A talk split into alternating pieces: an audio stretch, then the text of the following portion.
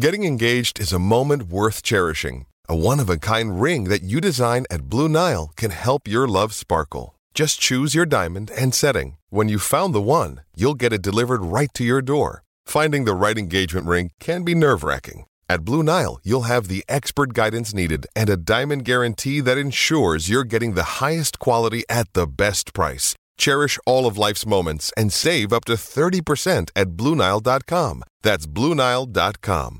With threats to our nation waiting around every corner, adaptability is more important than ever. When conditions change without notice, quick strategic thinking is crucial. And with obstacles consistently impending, determination is essential in overcoming them. It's this willingness, decisiveness, and resilience that sets Marines apart. With our fighting spirit, we don't just fight battles, we win them. Marines are the constant our nation counts on to fight the unknown. And through adaptable problem solving, we do just that. Learn more at marines.com.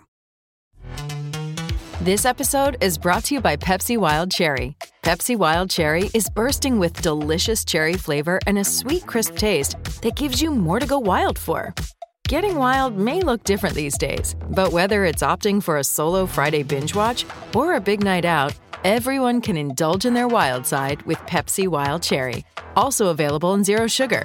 So grab a Pepsi Wild Cherry and get wild. Hey everyone, Joshua here with the One Foot Down podcast.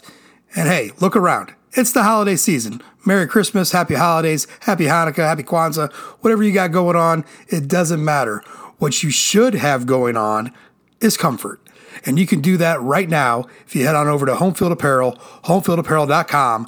Use the code ONEFOOT to save 15% off your first order. And by the way, there is a way more deals going on right now. Homefield Apparel is doing the 12 days of Homefield. They've already done $45 mystery boxes for hoodies. And these hoodies, man, I can't get enough of them. Uh, I got five, four or five, whatever it is. I got enough to last. Uh, super comfortable. They're coming, they got all these joggers out. They have the core collection right now. That's blank. Get your wife a cricket, uh, get yourself a cricket, make whatever you need to go all sorts of stuff going good. Uh, Homefield Apparel, homefieldapparel.com. It's where you need to go to get the goods, to get the good stuff to give to Christmas. You got a white elephant gift. I don't know. You know somebody that went to Fairfield. They just opened up a new basketball arena. Y'all want to go there and party? They got great Fairfield Stags gear there. I got a hoodie from there. It's fantastic. Get on over, Homefield Apparel, homefieldapparel.com. Save you that money. Be the hero on Christmas. Get the good gear. Get the comfortable stuff. Do it now.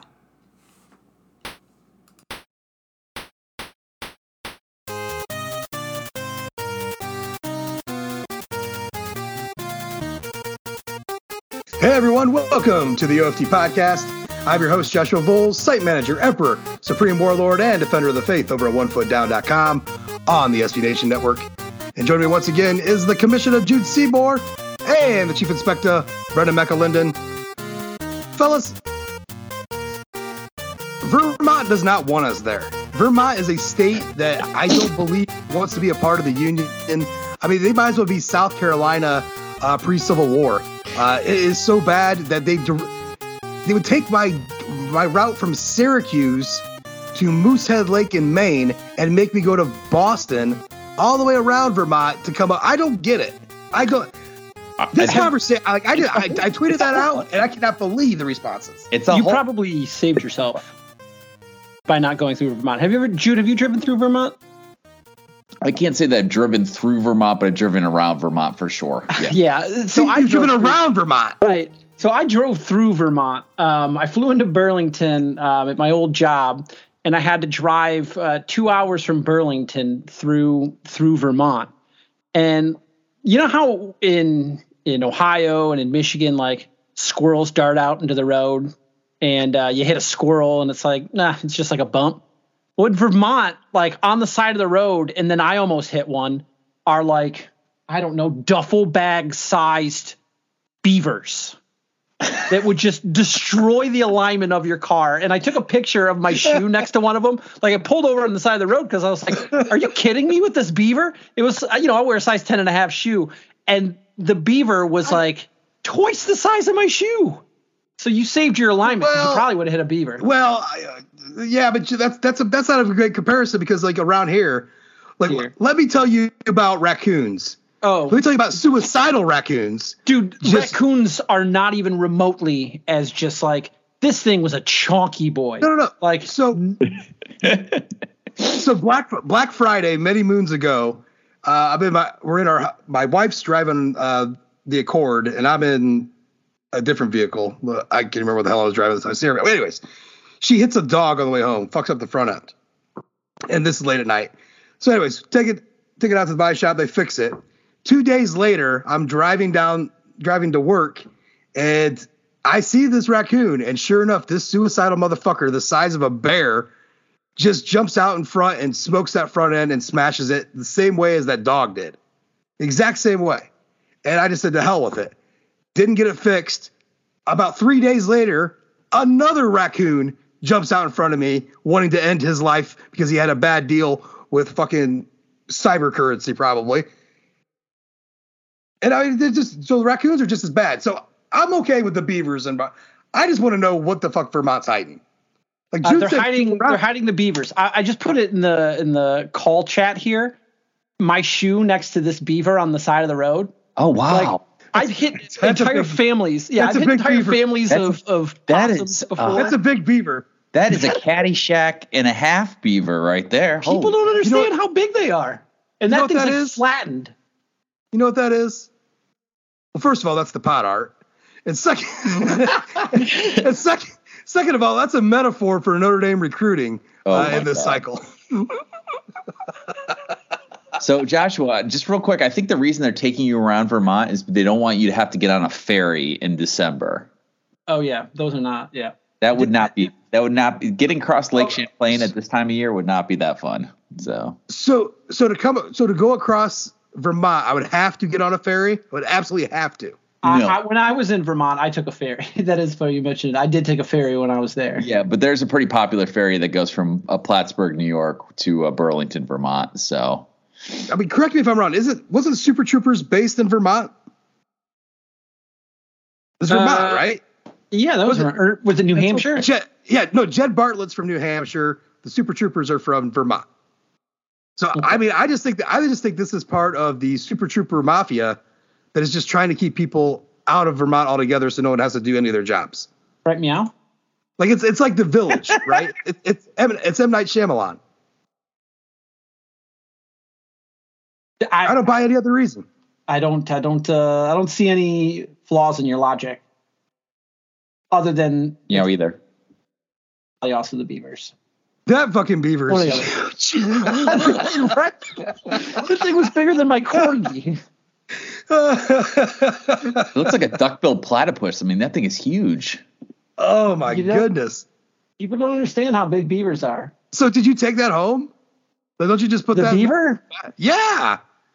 No, I mean I would have had to have checked it in. Would have carry on, I guess. Yeah. Oof. Oh, you were flying. That's right. Yeah. Yeah. I mean, see, that's why pickup trucks are nice. You just throw that fucker in the back and take that baby on home. Because I mean, there's a whole. I mean, beaver. This whole country's economy was based on beaver fur for beaver what pelts. 50, 60 years, 50, 60 years at least. Maybe a, maybe Yeah. a century. Yeah, would have you would have gotten some good wampum for that, I think, right? Russian Indian Yeah. War. Yeah. Yeah, I think so. I mean, you can at least get enough money to make a nice bag to go get yourself like I don't know a three star safety. Which you're probably gonna need in the future. Maybe the Oh. kitchen staff stopped up in uh, Vermont and got a uh, got some beaver pelts in order to get uh, Schuler. I mean, just I mean, double it. I mean, just double it up. Get that get that syrup too. Throw that in. That's a. I mean, a, a dead beaver and some maple syrup is a hell of a thing uh, to come knocking on the door with. It's one of a kind, that's for sure. I mean, you would be remembered uh, in this life and the next. You would beaver remembered? Oh, Yeah. you beaver believe it. Or Don't stop. Bur- uh, uh. now it's about to get bad. so right. we're going to talk about recruiting, right? Or the New Mexico Bowl, one of the two, I'm sure. Everything, Jude. Fucking everything. Perfect. And just to let people know, I don't care if Jude Young's tonight because I had this written on my calendar. Uh, I didn't remind anybody about this podcast being recorded, but I I know what we said it was going to happen, and then it was, then there's there's me out there roping them all up like, come on, boys. It's like trying to get the dogs to come in when there's like two like two or three dead squirrels out there. Leave them alone. Come on inside. I got I got Alpo over here. I left uh, left my wife to fold the rest of the kids' laundry, which, as you know, is a never-ending cycle of pain and, there- torment. just- there's no such thing as the end of kids laundry. It's just Listen, if if we weren't so late, this podcast probably would have started with the wash machine running behind because that's exactly what was going on, boys. I got a huge pile on the couch right now that needs folded, and another huge pile in the uh, wash machine. Ryan had to wear the the same pair of jeans two days in a row because uh, I had I had slacked on just a couple of days worth of laundry. And next thing you know, I was like, "What do you mean you have no pants?" Like I Wait feel like I spend like four hundred bucks a month is, like on, on clothes for the kids. yeah, is wearing How do the same pair of jeans. they never tell you that with kids. is wearing- they never they never tell you. I'm sorry. Is wearing two pair of jeans the the same pair of jeans two days in a row a, a, a foul? Because I wear the same pair of jeans mm-hmm. five days in a row. I think mean, you're supposed to. for- I think for with kids- jeans, you're supposed to do it. With Yeah. kids, I think it's a little different. Like me, I'll wear the same pair like two or three days in a row, uh, because I am a man. I'll, I'll literally throw on a pair on Monday, uh, and they will be my Monday through Friday attire at work, unless Well, I get my thing, a stain on them or something. my thing is I don't wear them long enough.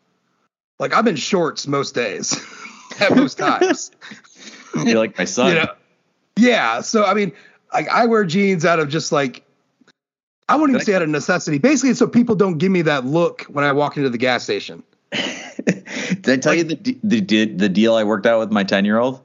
He wants to wear Oh. shorts every single day, right? And it, now we're in the teens. Well, we're in the twenties. Love it. Sometimes the teens when you, we first wake up or whatever. That is an American boy. And so I said to him, like, look, I, I just, I like, I will get a phone call, right? I'm not, I'm not taking that phone call for you. It's just not worth it to me. So You guys don't live in Ohio. so you gotta wear you gotta wear pants to school and so he figured out this ingenious thing where he now wears his snow pants to school and immediately sheds them and wears t-shirts and shorts the whole rest of the day Oh, That's bravo, just smart. bravo, That's just smart. bravo. See, you're worried about the school calling you. Our it, here in Ohio, it's expected that your children show up to school. he, he found me a win-win right which is he gets to do what he wants to do and i i get plausible deniability which is like hey man i sent him i sent him in pants i know i did so Now, Jude, just imagine if now imagine if you had I don't know a 13 year old daughter, uh, like you know somebody else on this podcast has, and that kind of tr- that that that? kind of trick that kind of trickeration. Fuck that is what that is. yeah Well, that that kind of trickeration happens, and it's happened uh, going as far back as uh, time immemorial. In fact, I believe that was a, a plot point of the the hit movie Ten Things I Hate About You, right? It, ab- it, what it absolutely was. wow that's a pull Uh, I have you know you know what I got a funny story that I did about uh, me doing that uh, as a kid once, and I can't actually repeat it in public. Because your parents, your parents uh, were so hasn't gone away they were so against puka shell necklaces that you had to pack your puka shell necklace, your backpack. I didn't have a puka it shell on out of necklace in high school. I didn't have a puka shell necklace in high school. Uh, I had a mustache, but uh, not a puka shell necklace. The combination would have been fierce. Uh, speaking of fierce combinations, boys, uh, I got some reviews tonight. We need we need to get through we need to get through this because we got a lot to th- talk about. Um, Jude said recruiting. Uh, and Bull, like we got recruiting to talk about. We got bowls to talk about. We got uh, uh, major college uh, awards uh, being assholes to talk about. We got there's some stuff to talk about. We're gonna talk about it. Uh, but before we get to any of that, I definitely got to get to everybody's reviews. Get your asses over to Apple Podcasts, leave a rating, leave a review. Any review that you leave, uh, we will read on the next OFT podcast, word for word, uh, our promise to you, and wait for you to become a part of the show. Uh, and we were looking for a certain type of review. Brendan, Yeah. what kind of is that? It's uh, it's, Uh, we we are- steal Brendan's thunder. It's Pro Bowl uh, nominee Julian Love. make sure you make sure you like and retweet that Notre Dame uh, Pro Bowl uh, tweet they keep putting out. Put him in the Pro Bowl. I could not believe the stats he put up this year. He was first in uh, among or second among safeties in the league for tackles. That's insane. I mean, What's that's even more insane is they player. didn't win the Thorpe Award. That is insane. The, the second greatest snub in Notre Dame, uh, uh, recent Notre Dame trophy awards. Is it second or is it third? There's been there. I mean, there's been some major Yeah. ones. Quenton Nelson not winning the Outland is a Oh, yeah, yeah, yeah, yeah. biggest. So it would be It's third. the, It would it's the biggest of all time. Yeah. That's No, I I, mean, would- I would say Mayor Nelson is. not uh, win, Nelson not winning the Outland is is is right up there with Rocket losing to Detmer. who who won the Outland that year? Ed Oliver. Ed Oliver. Yeah, Dumb. Stupid. I feel like you're just AC Slater walking down the steps and pointing. at the we camera. have, Dumb. I- Don't do drugs. and I feel like we have deja vu because I think we've done that exact same bit a few a few, a few times. Stupid. All right, got some here for you, boys. Uh, this one from Rick sixty-seven eighty-nine. Five star professional podcast. We are fucking pros on this podcast. Definitely a Julian Love slash Benjamin Morrison earned five star podcast. Tried to comment last week, but was having trouble with the commenting on the Apple Podcast app. This is the most professional podcast, unless ACC refs are considered professional. Speaking about the refs, is it wrong to want to join the Big Ten if it means never having to play against ACC refs again? Have a happy holiday season. Go Irish. Beat the Cox. Well, then you have to Uh, I mean- Big Ten refs, which uh, I mean, uh, I'm still waiting to find that camera time. angle that shows Armando Allen's foot being out. right. Or uh, I don't know, man. was it JT Barrett across the line? Yeah, yeah was he I against think the right Ohio quarterback there. Yeah. Uh, the, the spot was good. The spot was good. Spot was good. If it went against Michigan, it's it's it's fine. There's there's no there's no danger there. I do I do love the Michigan Ah. fans, by the way, on that call who like mapped out the, Oh, the yeah, entire family screwed it, lineage of the of the official. They went back like three generations. Like his family's been in Well, Ohio since the Civil War. Excuse me. It was like it, re- it reminded me a lot of um, of Notre Dame, Michigan 05 and in Ann Arbor uh, when when they were flipping out about the spot down there the, the goal line and the water balls water bottles went fucking flying. oh yeah. But I don't know if those are Big Ten. I can't remember if those are Big Ten refs or if those were Big East refs Big East refs. that we brought with us. Which uh, which yeah, normally normally you bring your refs with you, right? right, right.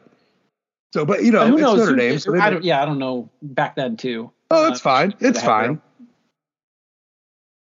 I mean, it just it would be a very Notre Dame thing to be like, oh, it's fine. You can use your refs. you use your refs. It's fine. It's all good.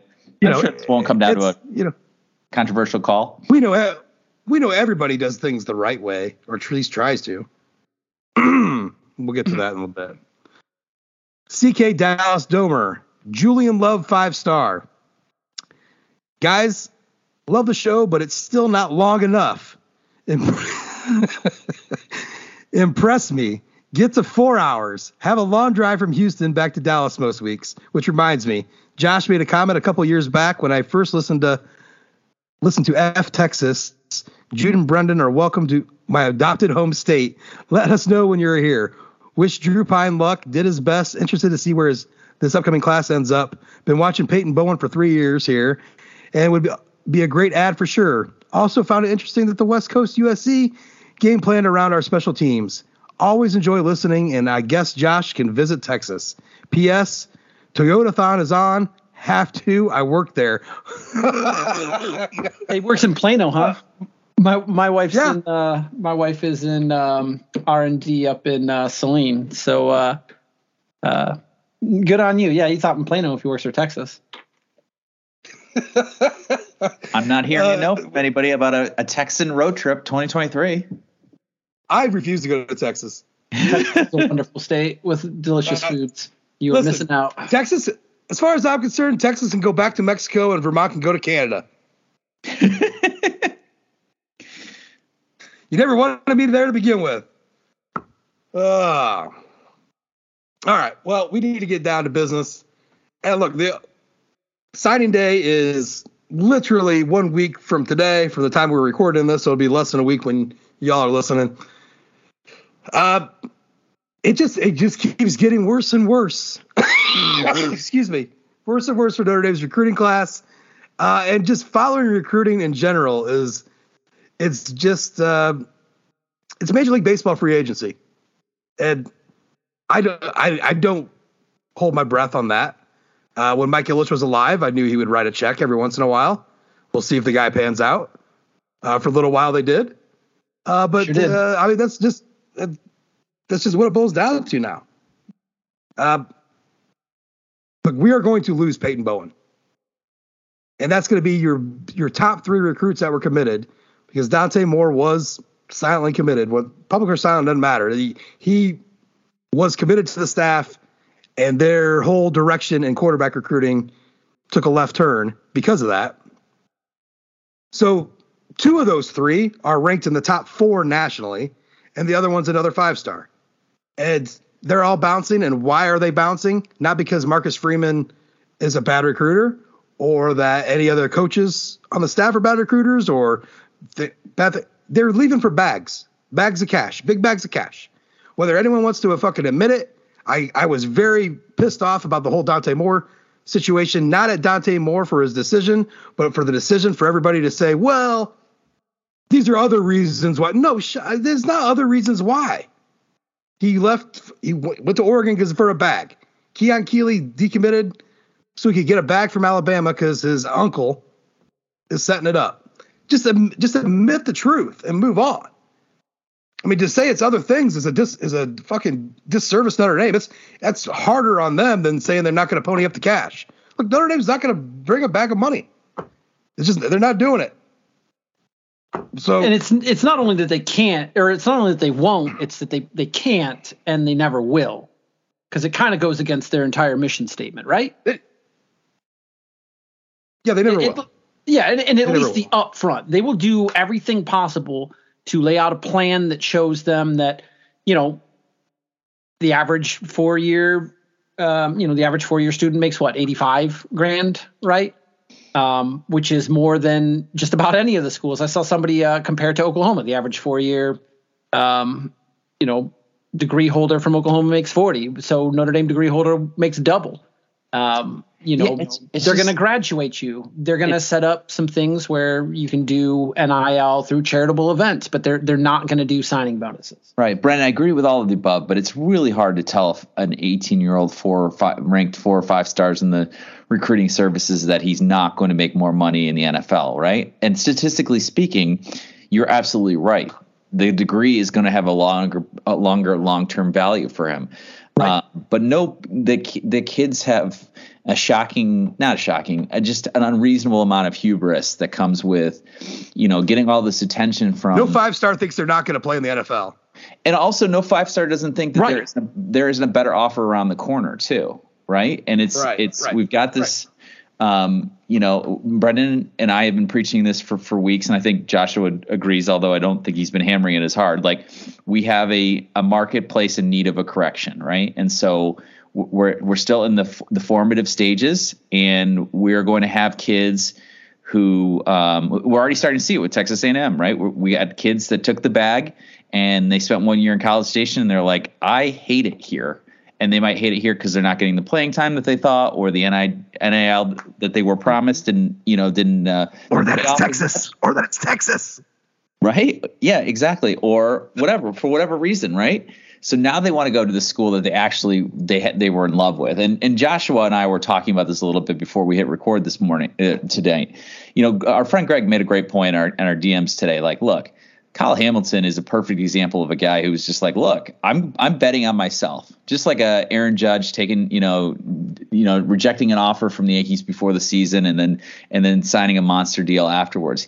You know, there's there's guys who just have a innate belief in their talent and they just say, look, I'm going to go to the place that I want to go and I expect the money to flow because of who I am and what I what I can provide in terms of value, in terms of marketability, and in terms and, uh, and I'm also, by the way, going to get an, an Notre Dame education, and it's clearly a priority for Kyle because he's coming back this spring to continue to work on his coursework, right?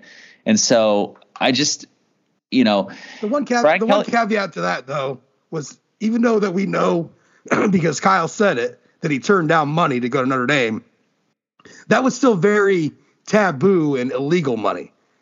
Like it, it's hard to it's hard to really say in But this Josh, environment. I truly believe that there are people who who will say, "Look, oh, I do, I do too. I, I get how do too. tempting hundred thousand dollars is in my hands when I'm 18 years old, but I honestly think that the bet on myself is going to yield a return on investment much greater. Now, you know, sometimes kids don't think like that. Sometimes, you know, uncles get involved and and and we're going to lose kids, right? Uh, Brian Kelly talked about shopping down a different aisle.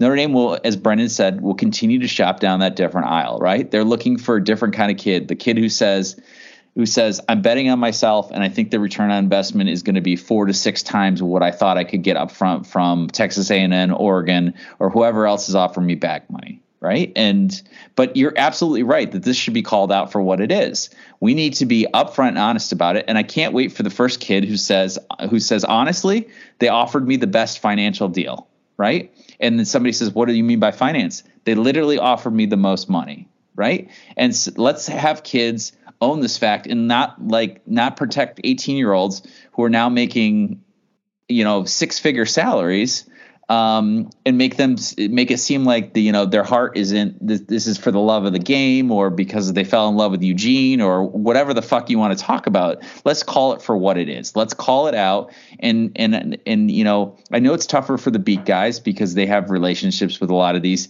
dudes and a lot of you know their high school coaches and so on and so forth, and they don't want to trash a, a guy, but they need That's to a reality face. But they need to be able to to communicate to their readership the, the God's honest truth. Look, the kid took the bag. It's just as simple as that. Notre Dame didn't offer the bag. The kid got the bag offer from two other schools, and that's why you're seeing him flip from from Notre Dame to, to, you know X school that is now coming in at the eleventh hour. Uh, that his recruiting ranking is shot up and, and offering bag money. It's just it is what it is. It's What- not what is- illegal, what is- so let's what is the talk- let's reported talk amount? about it openly. What's the reported amount? Two million dollars is what they're saying, right? Less than reputable sources, but supposedly Oregon's offering Peyton Bowen two million dollars, and Oklahoma's matched it. That that's what's being said, right? As of recording this now, on Twitter. On, on on Twitter, that's Twitter, what's being out. from and on Instagram, from uh, you know, I don't I don't know how trustworthy these sources are, but supposedly that's that's that's what's going on, and you know, for a lot that that signing bonus because that's what it is. It's just a signing bonus. Notre Dame. I mean, Kyle made six figures at Notre Dame, right? Like Well, this that's, would be seven. pretty figure. good. That's a pretty good chunk of change, right? But th- this would be seven figure signing bonus um, plus whatever sort of NIL deals you get after the fact based off of your play. But you know, it, for some kids, you know that that two million dollars can be enormous um, for their family situation, and I understand that entirely. But the reality is, I mean, seven, like seven figures. right, right. But and, and the reality is, point nine percent of people out there, seven figures is a is a game changer at any rate. At any rate. Right. At any rate. Right. And but you know, like Jude said, five stars don't really think about um, you know post NFL career, but the average NFL career only lasts three point three years, according to the NFL Players Association. And the National Bureau of Economic Research said that 78% of all players in the NFL go broke within three years of retirement, and 15.7% of NFL players file bankruptcy within 12 years of re- of uh, leaving the league. Like this is this is from ESPN. Um, so it's it's a decision that that some kids make in the short term, um, and the coaching staff is probably doing their. And I'm not probably saying anything here that the coaching staff isn't already telling kids. There, there are they. But I mean, you know, Notre Dame has all of that information lined up and ready to go, and is part of their recruiting pitch. no one cares. No, No. no one thinks it's just it's just like getting addicted to fucking crack, man. Like it, I mean, Not no one me. thinks it's gonna I was happen to them until it until it happens. Exactly. I mean, it's just and it, look, I get it. People like Jude said, people bet on themselves. We all get it. We all So- get it. so like none of the the spiels like i know that that that's an appeal to like the older fan base or the more i'm sorry this offends you but the more gullible ones out there when you start talking about four for 40 and all this stuff like yeah that's real but it's also like it's a bunch of bullshit that kids don't most kids do don't care about. Some kids do. That's not to say that but I mean a, lot of them just that it's Yeah, just a I mean, bullet point, man. I- look, just think- like just like anytime you want to bring up up the uh the endowment. Well, that's you know what if I was a, a, a recruit and the, the the endowment, nine billion dollars, guy looked at me, I'm like, so I'm making that I'm gonna make that endowment go up. And I'm not going to see a fucking dime out of that thing at all, even in this day and age of NIL. And there's no bag. Like, huh? Like, it's just a, they're just bullet points, man. Well, I think look, I think that there's probably enough people that are interested in that in the same way that people are interested in the number of Heisman Trophy winners or national championships that Notre Dame has, right? It appeals to Right, right. a certain subset of people, but most kids are like, "Yo, dude, that was before my time," and all those people are like dead. Well, Tim Brown is very much alive, right? And so, and so is and so is most of the So 19 is the Rocket. national championship team, um, even though Tim wasn't on that team. Um, and so, look, I, I, I, I get it. Um, I just, I think I want to underscore Joshua's point, which has now become my point, which is let's just let's be tr- a little bit more transparent about these deals, and let's stop treating it like it's um, like the seedy underbelly because it's it should be it should be out in the open, and frankly, people should have um, some visibility on on who's getting what, and and uh, and I think you'd see a real a course correction. I think pretty quickly here in terms of a, a lot of guys are overspending right now because it's it's it's just it's a it's a market that hasn't yet met its mark, and so we gotta we gotta mark to market, right? So I mean, honestly, though, there's kids in the 2025 class that uh, Tim Brown is their grandpa's age, right? 56. yeah, I mean, look, It's look, like- Carme- and It's like when Carmelo I- Anthony and it's LeBron. like when I was in high school when people were talking about like like like uh, Paul Hornung. Like when I was when I was in high school, like what did I care about Paul Hornung? Honestly, That's, that's exactly the same thing. Car- Carmelo Anthony and LeBron James just took a picture together with their with their both their kids, Bronny and uh, Carmelo's son. whose name escapes me now, but they're both in high school, right? And like we all we all remember like when when Carmelo and LeBron were breaking into the league, right? And that was even after we were. remember Melo at Syracuse? Yeah, absolutely, right? That was even after we were in college. So like I. Yes, you're absolutely right about the Tim Brown thing, right? Tim Brown, Kobe Bryant.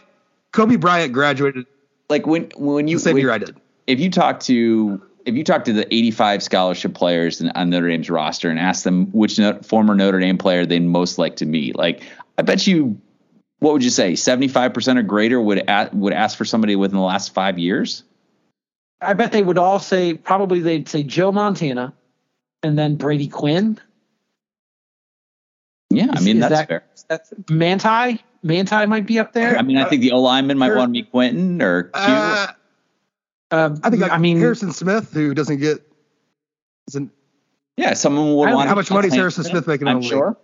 Someone would want to meet Kyle Hamilton. I'm sure. You're right. Jaylon Smith, absolutely. You know, but there's not a lot of people that are like, you know, um, I'm just, I, I'm not trying to rag on anybody, but you know, show me Tony Rice, right? Like Tony's probably a, a great guy, great hang or whatever, but like just that that means nothing to anybody, you know. I mean Harrison Smith. Uh, yeah, there's just a lot of names out there like recently, but like go back in the past is just there's not a they're not gonna say a bunch of names. Yeah, no, I was just I was just saying like, look, Tony Rice is no disrespect to the man. I'm sure he's a fun hang, but like uh, probably n- no kid uh, on the current roster could could name the starting quarterback of the 88 team and, and probably wouldn't want to hang out with him, right? Because it's just you know guys in his 50s, right? It's like hanging out with And dad. you know what? And none of that matters because Tony Rice ain't walking around with a satchel full of cash like Papa Phil Knight. no. I mean, it's just it's a whole, whole different game, man. Like Marcus Freeman came to the Notre Dame five years too late. You know, it's just this Wow. is this is the new reality. It's just it's the new reality. I just think it's funny It that is. like you know people are talking about GQ and how much swag that Marcus Freeman has. Deion Sanders has a hundred times more swag than than Marcus Freeman, easily. It- maybe. Um, I He's- think Deion Sanders is an old man, and I think uh, a lot of people don't talk about the fact that like uh, he's an old no, like he's not he's not the cut figure that Marcus Freeman is. He can't re- like Deion Sanders can't relate to these kids. I mean, Deion Sanders is like how old are his kids? Deion Sanders is fifty five. I mean, isn't Deion? Isn't Like, Deion look- and Jerome Bettis on the same level athletically though? Like Yeah.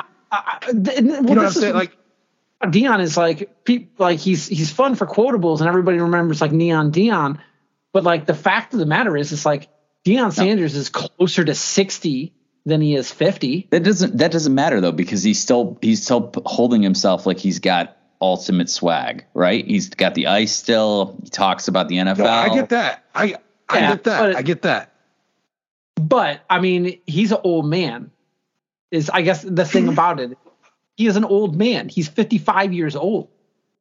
I Like, think, Deion he's, Sanders is I think he's relatable to a lot of these kids. I think a lot of these kids, like I understand that when, when he played and it was before our time, and so he's therefore by nature older than us. But like he's just people people see him on a different level. They just honestly believe that he can snap his fingers and make them into NFL players.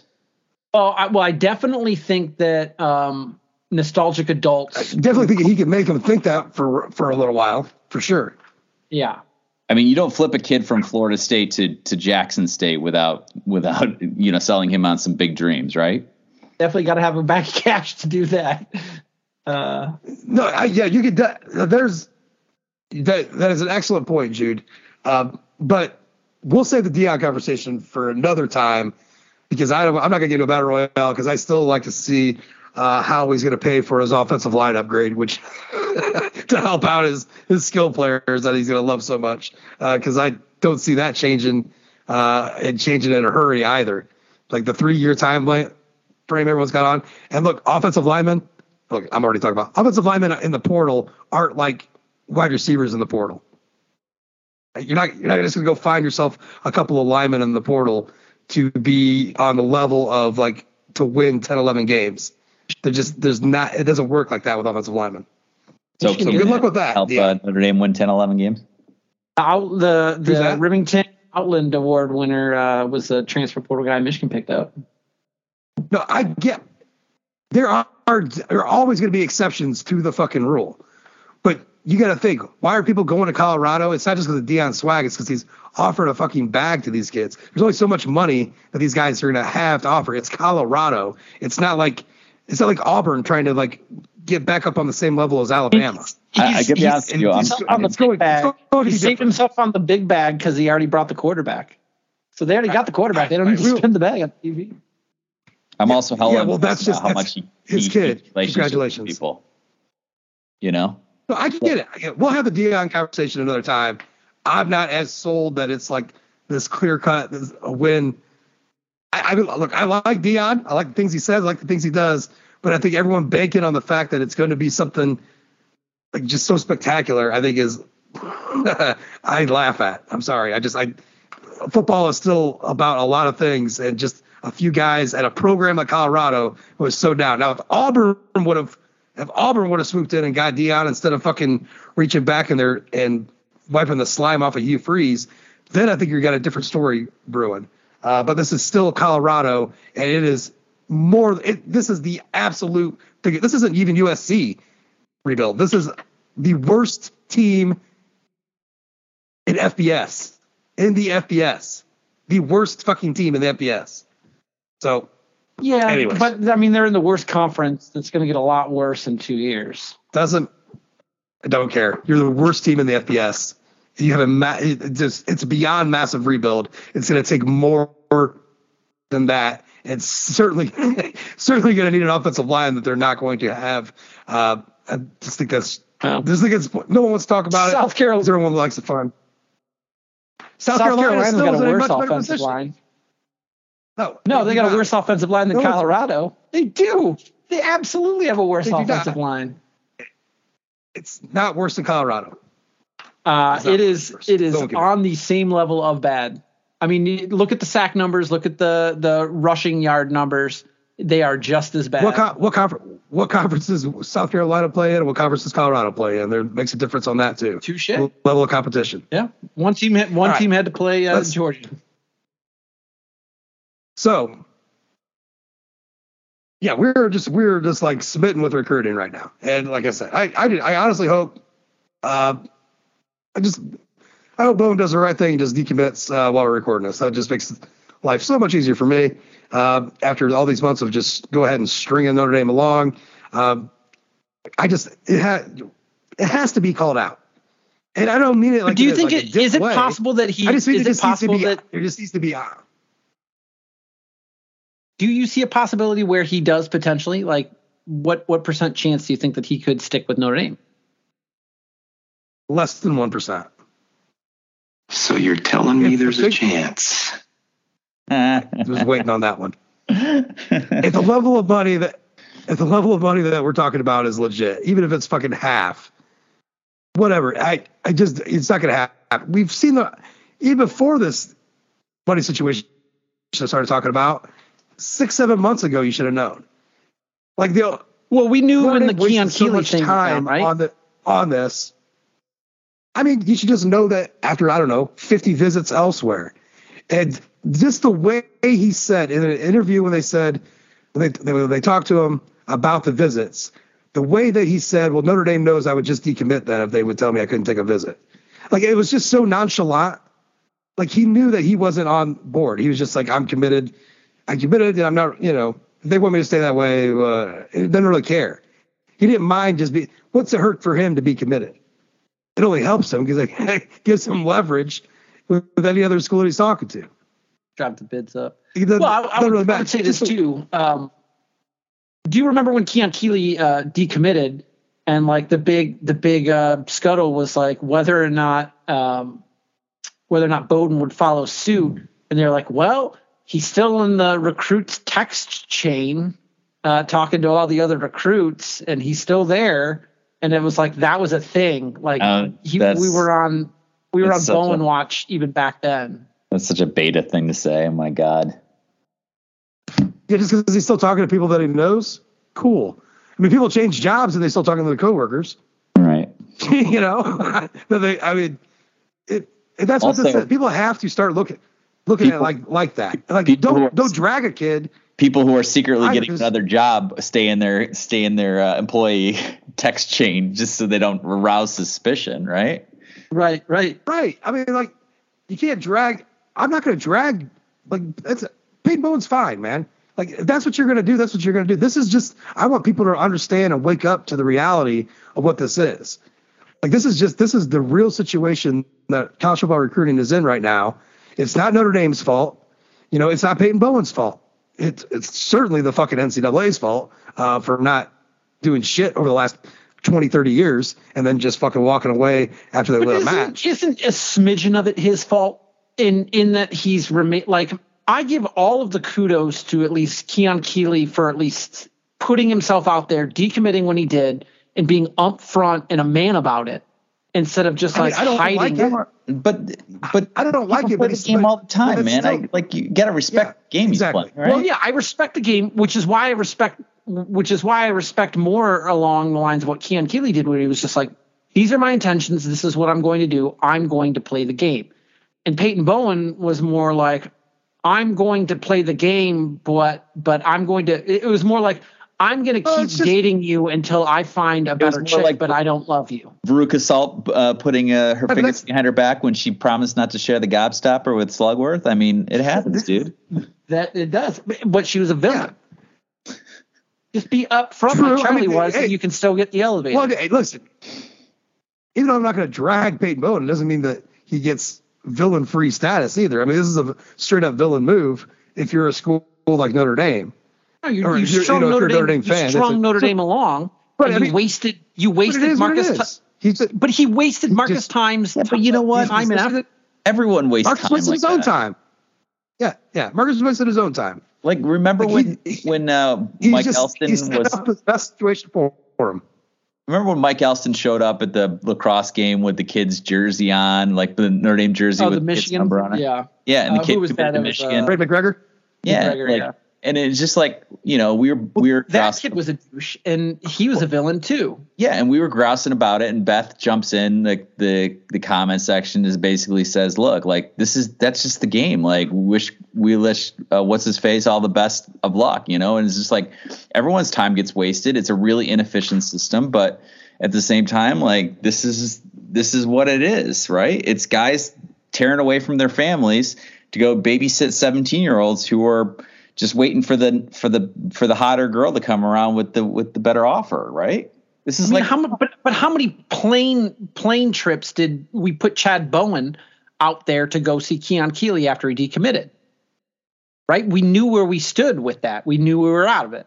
And but with Peyton Bowen, it's it's different because it's like he kept stringing Notre Dame along and being like, "Well, I'm committed," and so It's called their, their negotiating. Time and effort and resources are being allocated to something that ultimately wasn't going to end. And I just I'm okay if you play the I game. mean, some look, but Brendan. just don't I, some string could Notre say- Dame along. Is- So- I think it's important. Some, some some could say that maybe he was just waiting. Maybe he liked Notre Dame so much he was just waiting for them to step up to the bag plate like everybody else. You know, like maybe that like, And like that was he really wanted to be here. I'm sure they but told just them waiting from for the the back. they weren't going to do that. yeah, they they told us yeah for sure. Look, Brendan, I, I'm I sure, but maybe uh, change their mind. Brendan, I think this this comes up a lot, right? First of all, we don't we don't know what we don't know, right? And so if Chad Bowden thought they had a still a seventy percent chance, you're going to keep recruiting that kid until you think that the chances are so low that your time would actually be spent recruiting somebody far inferior for the same position, right? And so it is an allocation of resources, and some resources will inevitably get wasted as 17 year olds Right. get fickle and they get, you know, and the, the hotter prom date comes along and they dump the person they Can you imagine the outcry if Notre Dame would have dropped him like in like that- August? That's the thing is you can't you can't do that either, right? You can't you absolutely can't You can't because you You got to you got you got to make like the we're kid just fucking drop. Well, and you got to make the kid into the bad guy, right? And, and and the kids won't the kid won't ever really be the bad guy, but the kid saying I don't want you is way different than you saying I don't want you to a five star, right? You just can't do that. You just can't. Well, you do if you're an alpha and you understand where the situation is going to go, and now you look like an asshole. Um, But your but your fan base your fan base will drag you through the mud. Yeah. they'll drag you any, any, through the lo- any mud. future loss, any future loss, any future loss that involves like a 26 yard pass will like, oh, I guess maybe you should have kept recruiting Peyton. But you know, it- again, Brendan, the kid will go. He'll act shocked and he'll say, "I, I, I just, you know, Notre Dame was my number one choice. I just, I, I you know, I'm just so surprised today or whatever." and that's kind of what Dante Moore did, right? What? Dante Moore. well, I mean, Notre Dame, very Notre. Dame is He was like, "Oh, it's just uh, just mean- not recruiting me." Anymore, There's you just know? a shit or get off the pot moment, right? Where they're just like, look, at some point they say to themselves, if we don't reasonably think we can get Dante Moore in this class, we need a quarterback. So we need to we need to say to Dante, like, look, this is your moment. We're holding a spot for you. And if you're not coming, then we need to move on. And I hope you understand, right? I hear that. that's, I agree with that. Yeah. Yeah. Ah.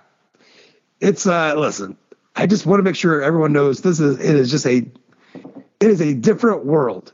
And it is not all this stuff like all this stuff is just what's happening. But like I was telling you before the podcast started, there is a way for Notre Dame to fix this situation.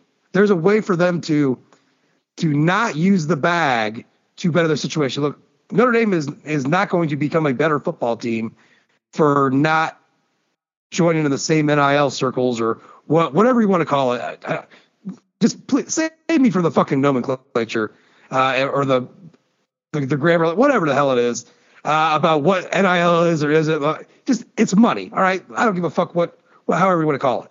Uh, it has nothing to do with the point.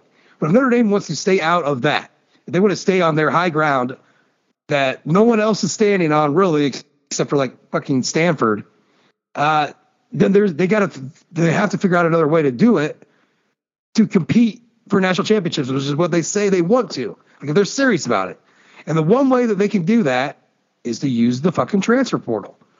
And the only way that they can use the transfer portal to their advantage is if they do what they're not been doing, and they have to readjust their own standards. Doesn't mean let a guy in that can't spell, um, you know, backwards. But I mean, you got to you got to whatever the standard of like the fifty percent rule, all this other stuff. You got to be able to readjust to that because if you're not going to go out and be able to really truly compete for the top 25, 30 re- recruits in the country because you're not getting involved in the bag game, you need to be able to go to the transfer portal and get the experienced, uh, you know, players that are good that are looking for new homes. You should get in there and get what you want but Notre Dame can't do that right now under their own guidelines. So they want to stay out of the money game. All they got to do is change their own guideline game. And then I think on that level, Notre Dame still has a chance to honestly compete to stay, you know, within the top 10, top 15 in college football. But until, but if they're going to do both, we have the standard at Notre Dame for transfers, and we're not going to be, be or allow, you know, this kind of bag money stuff to happen. It is just going to be, it is just going to be drifting, drifting, drifting to the back. It's look, I'm not. It's not a threat. It's just that is the reality.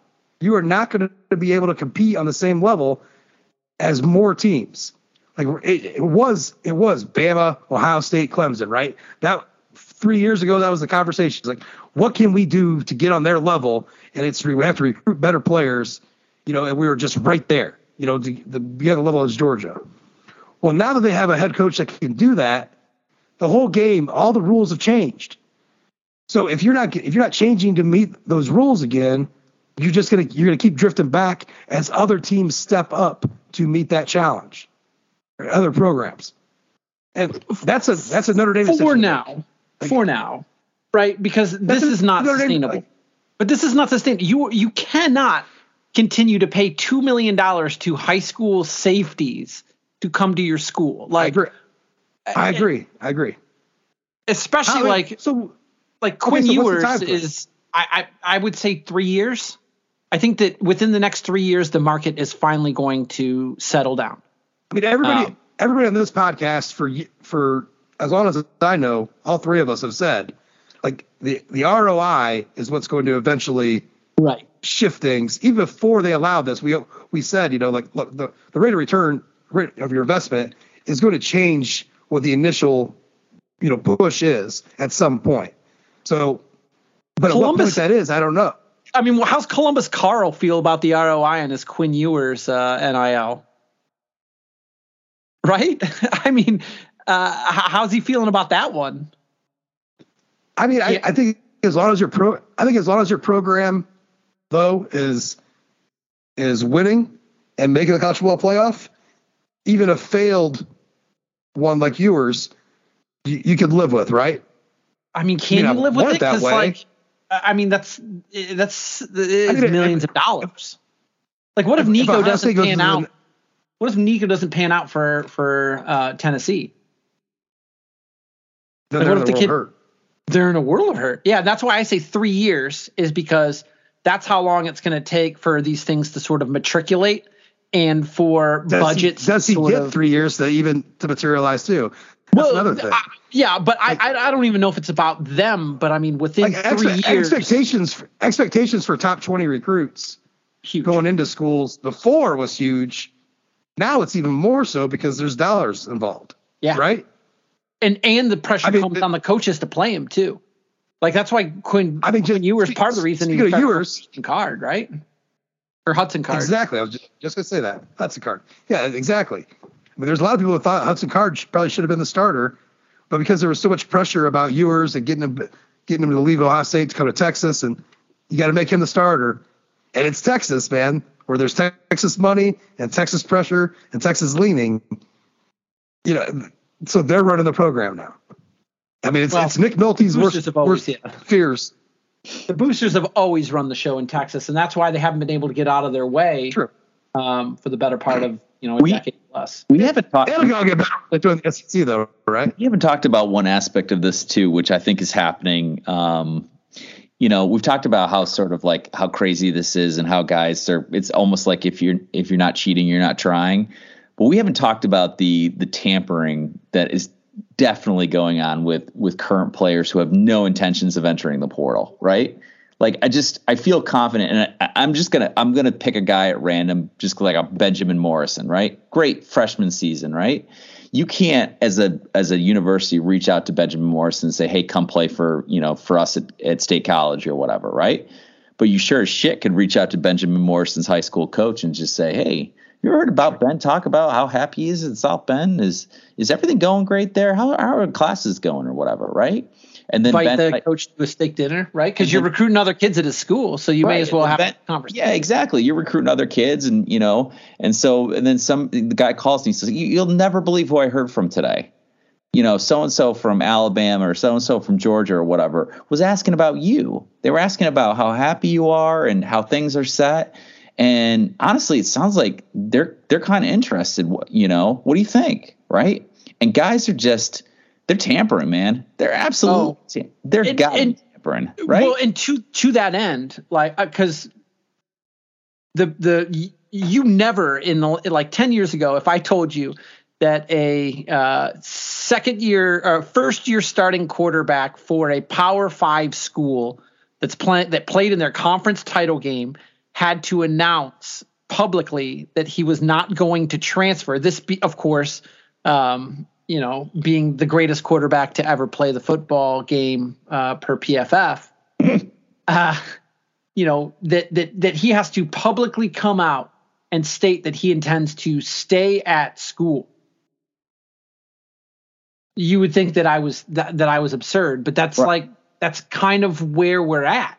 yeah, no, is- absolutely, absolutely. And that was for, And so for guys- me, that was sort of the Rubicon, right? Was like Drake Duke's Mayo was like the Rubicon. Like if he was if if Duke's Mayo went on to the transfer portal, being a power five like you know, a power five quarterback who played for a con- conference title game, and he just puts himself out there for like, you know, mercenary highest bidder.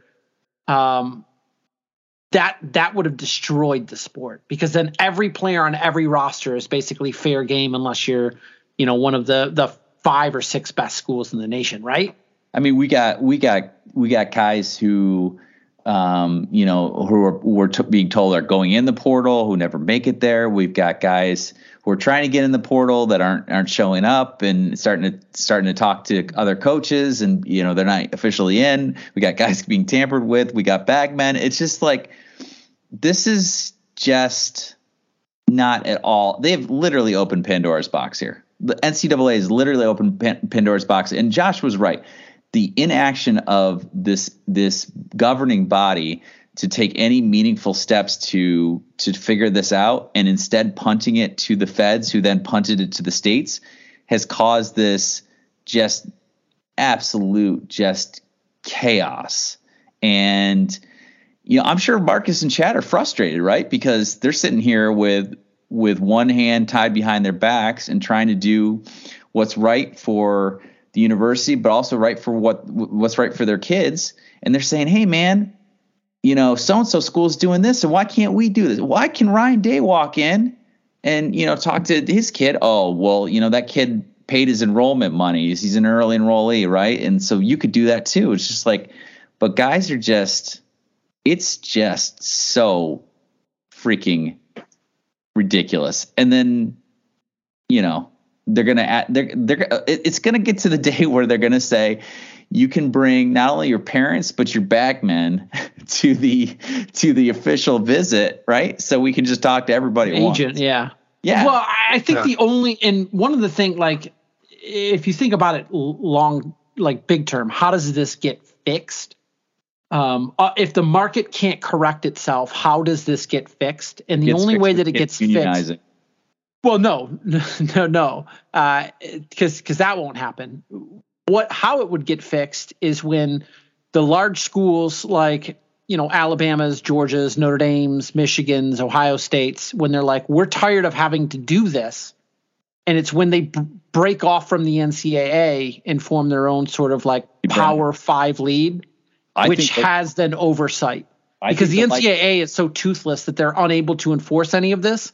Right. And if there was to be a Power Five schism, they would have their own uh, oversight committee that would enforce these things, and then that's when we would get hard rules. I just fundamentally disagree, Brendan. I just honestly think the belief is that Alabama or the Auburns or Georgias or Oregons of the world think if I can stay ahead of the other cheaters, then I don't need to be ever be tired of this.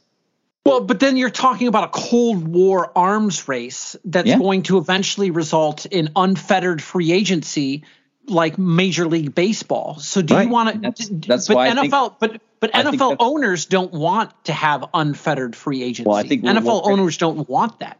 They want to have we're gonna confined have a we're gonna have a G a G league or a feeder league um, of certain teams that want to go ahead and and just professionalize the the sport and make buco bucks, and we're gonna have Notre Dame's and the the Ivies and all the people that want to rest on their academic re- reputations doing the exact opposite. I think Do you think Notre Dame wouldn't join the uh, the big boys?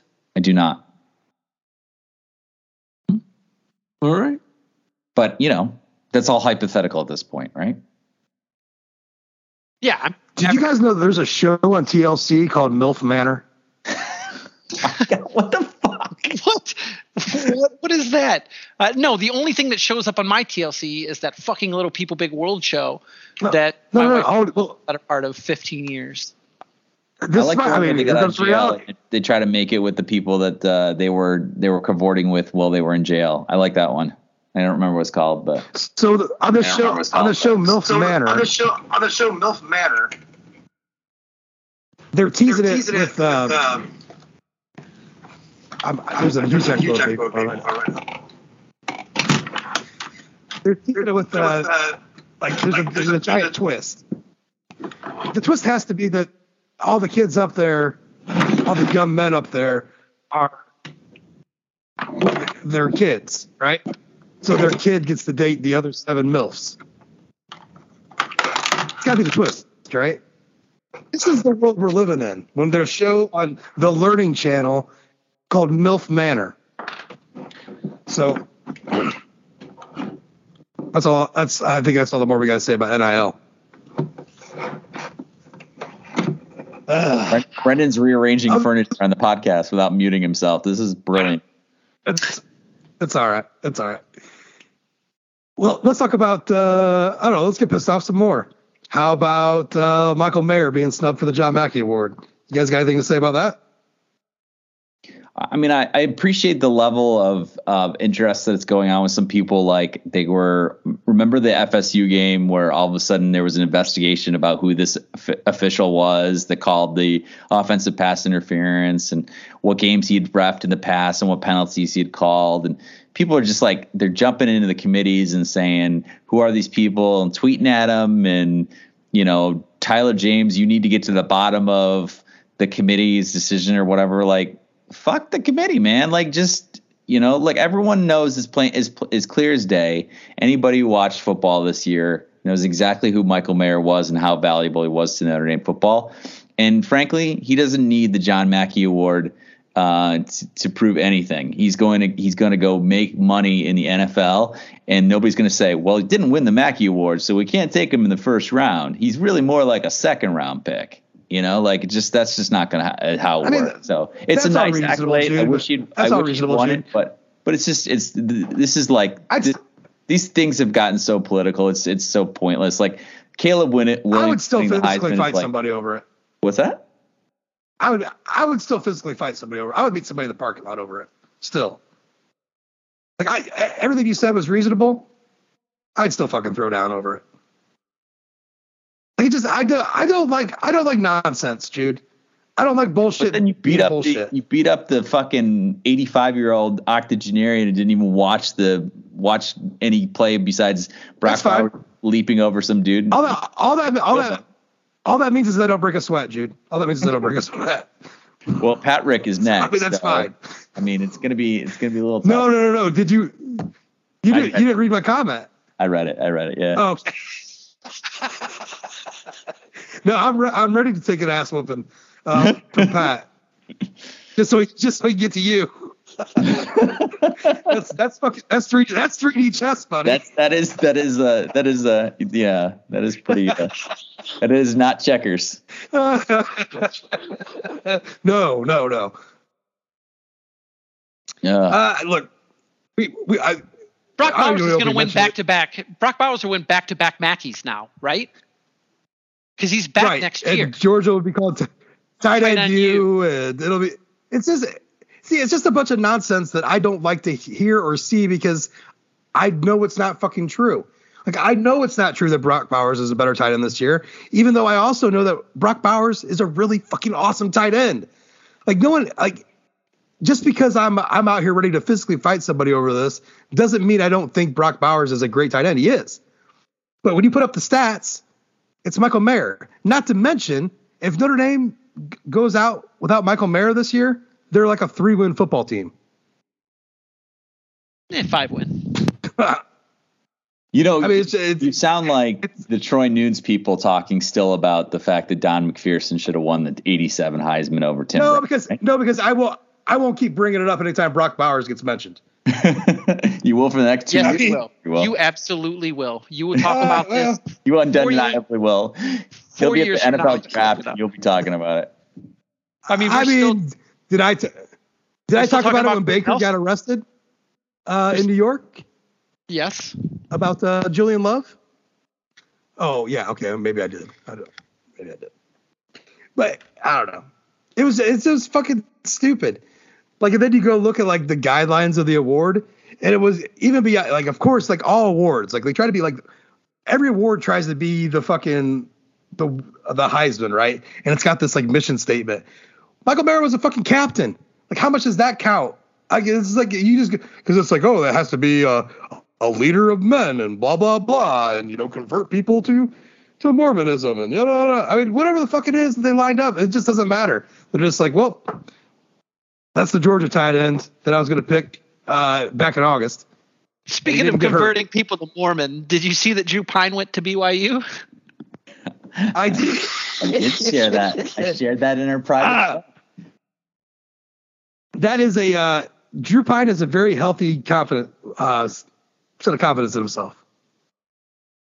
I mean, you look. I mean, this- if he goes from from from Notre Dame to starting at BYU, like he just pulled off a caper, as far as I'm concerned. I mean, that's just, you know, I'd say watch out SMU uh, the year after that. I mean, just let's hit up all the religions. You know, Catholic, the- Mormon, Baptist. The second most pro, the second most prolific undersized Notre Dame player to convert to Mormonism behind Rudy. well done, well done. That was a great reference. Well done. Well done. Oh shoot. Yeah, that so anyways, that kind of sucked. You know, although Mayer now becomes uh, a consensus All American. Um, speaking of All Americans, I do want to give a shout out uh, to uh, to Milk. Mike Vinson made an All American team today. That's so cool. Um, He can win back to back, And, uh, right? He's coming back. Yeah, Milk is coming back. It's that's how good he is. We, I mean, we've had another long snapper on scholarship for like the last three, I four was years. say, the time for And Alex, Al- and Alex Page, Page. to uh to find greener six pastures. star, six star, six star long snapper. Uh, just cannot see the field because milk. Um, uh, but then also, uh, look, Jarrett Patterson, and uh, you know, I, look, I realized Jarrett Patterson was not really an All American worthy guard per se, like like like first team All American guard, um, because there's there's a lot of good guards out there. Uh, in my mind, he would have been an All American first team center uh, because that's basically what he was going into the season. But you know, he got moved to left guard for for all the reasons, blah blah blah. But he still made a uh, I think a second team uh, All American team uh, at guard. So that, that's nice, just nice to see. You know, guy guy who put in the work uh, and was un- unselfishly moved positions. He's almost 99% assuredly going to be a center uh, in the NFL. Um, so he was unselfish, uh, trying to help the team out, moving a guard. So that was nice to see. Um, Foskey and Alt. I don't get Alt not being a uh, at least a consensus All American either. He is the best left tackle in college football. Like anybody that watches and scouts them is like he's the best. If he was in the if he was going to the NFL draft this year, he'd be like a top five, top ten pick. How is he not? How does he not become at least a consensus All American? Let alone a First three, first three, first three games of the season. Okay. Isn't it I amazing mean, how quickly the Joe Alt took Blake Fisher out of our mouths? It's unbelievable. oh God, yeah. Well, it wasn't quickly. We went through four other tackles before we finally got to Alt.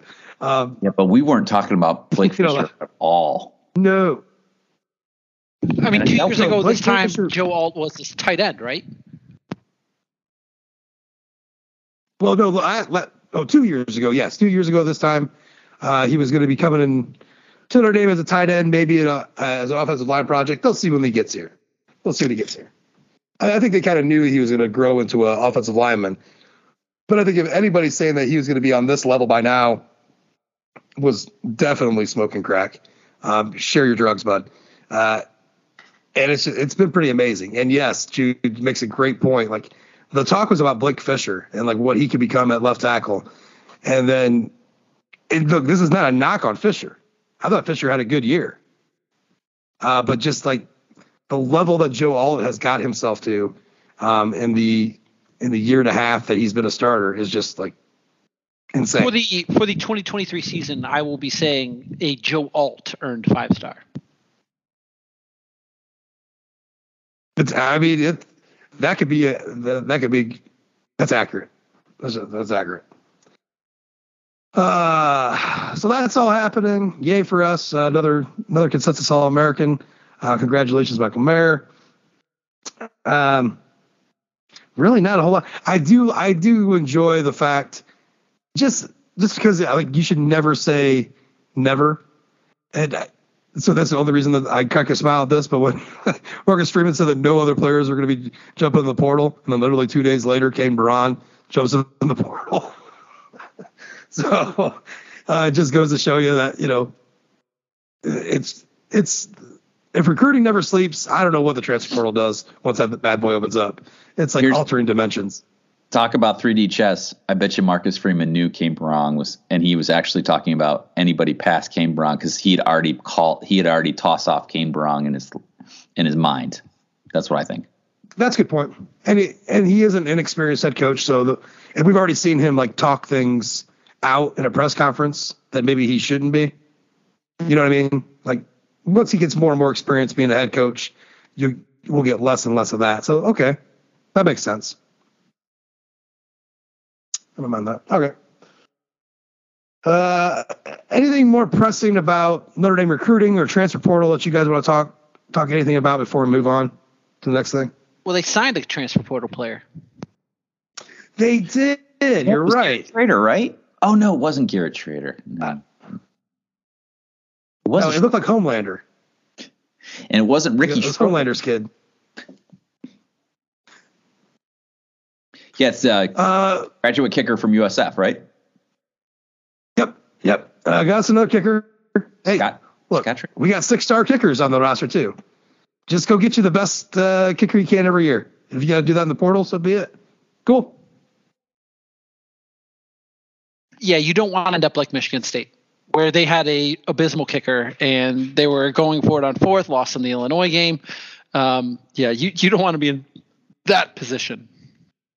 No, that that shit'll get you. That should that'll hit you harder than a beaver in Vermont. You know. Yeah, don't fuck up your alignment and redirect your entire route from uh, the state of Maine if you're trying to drive there uh, away from Vermont.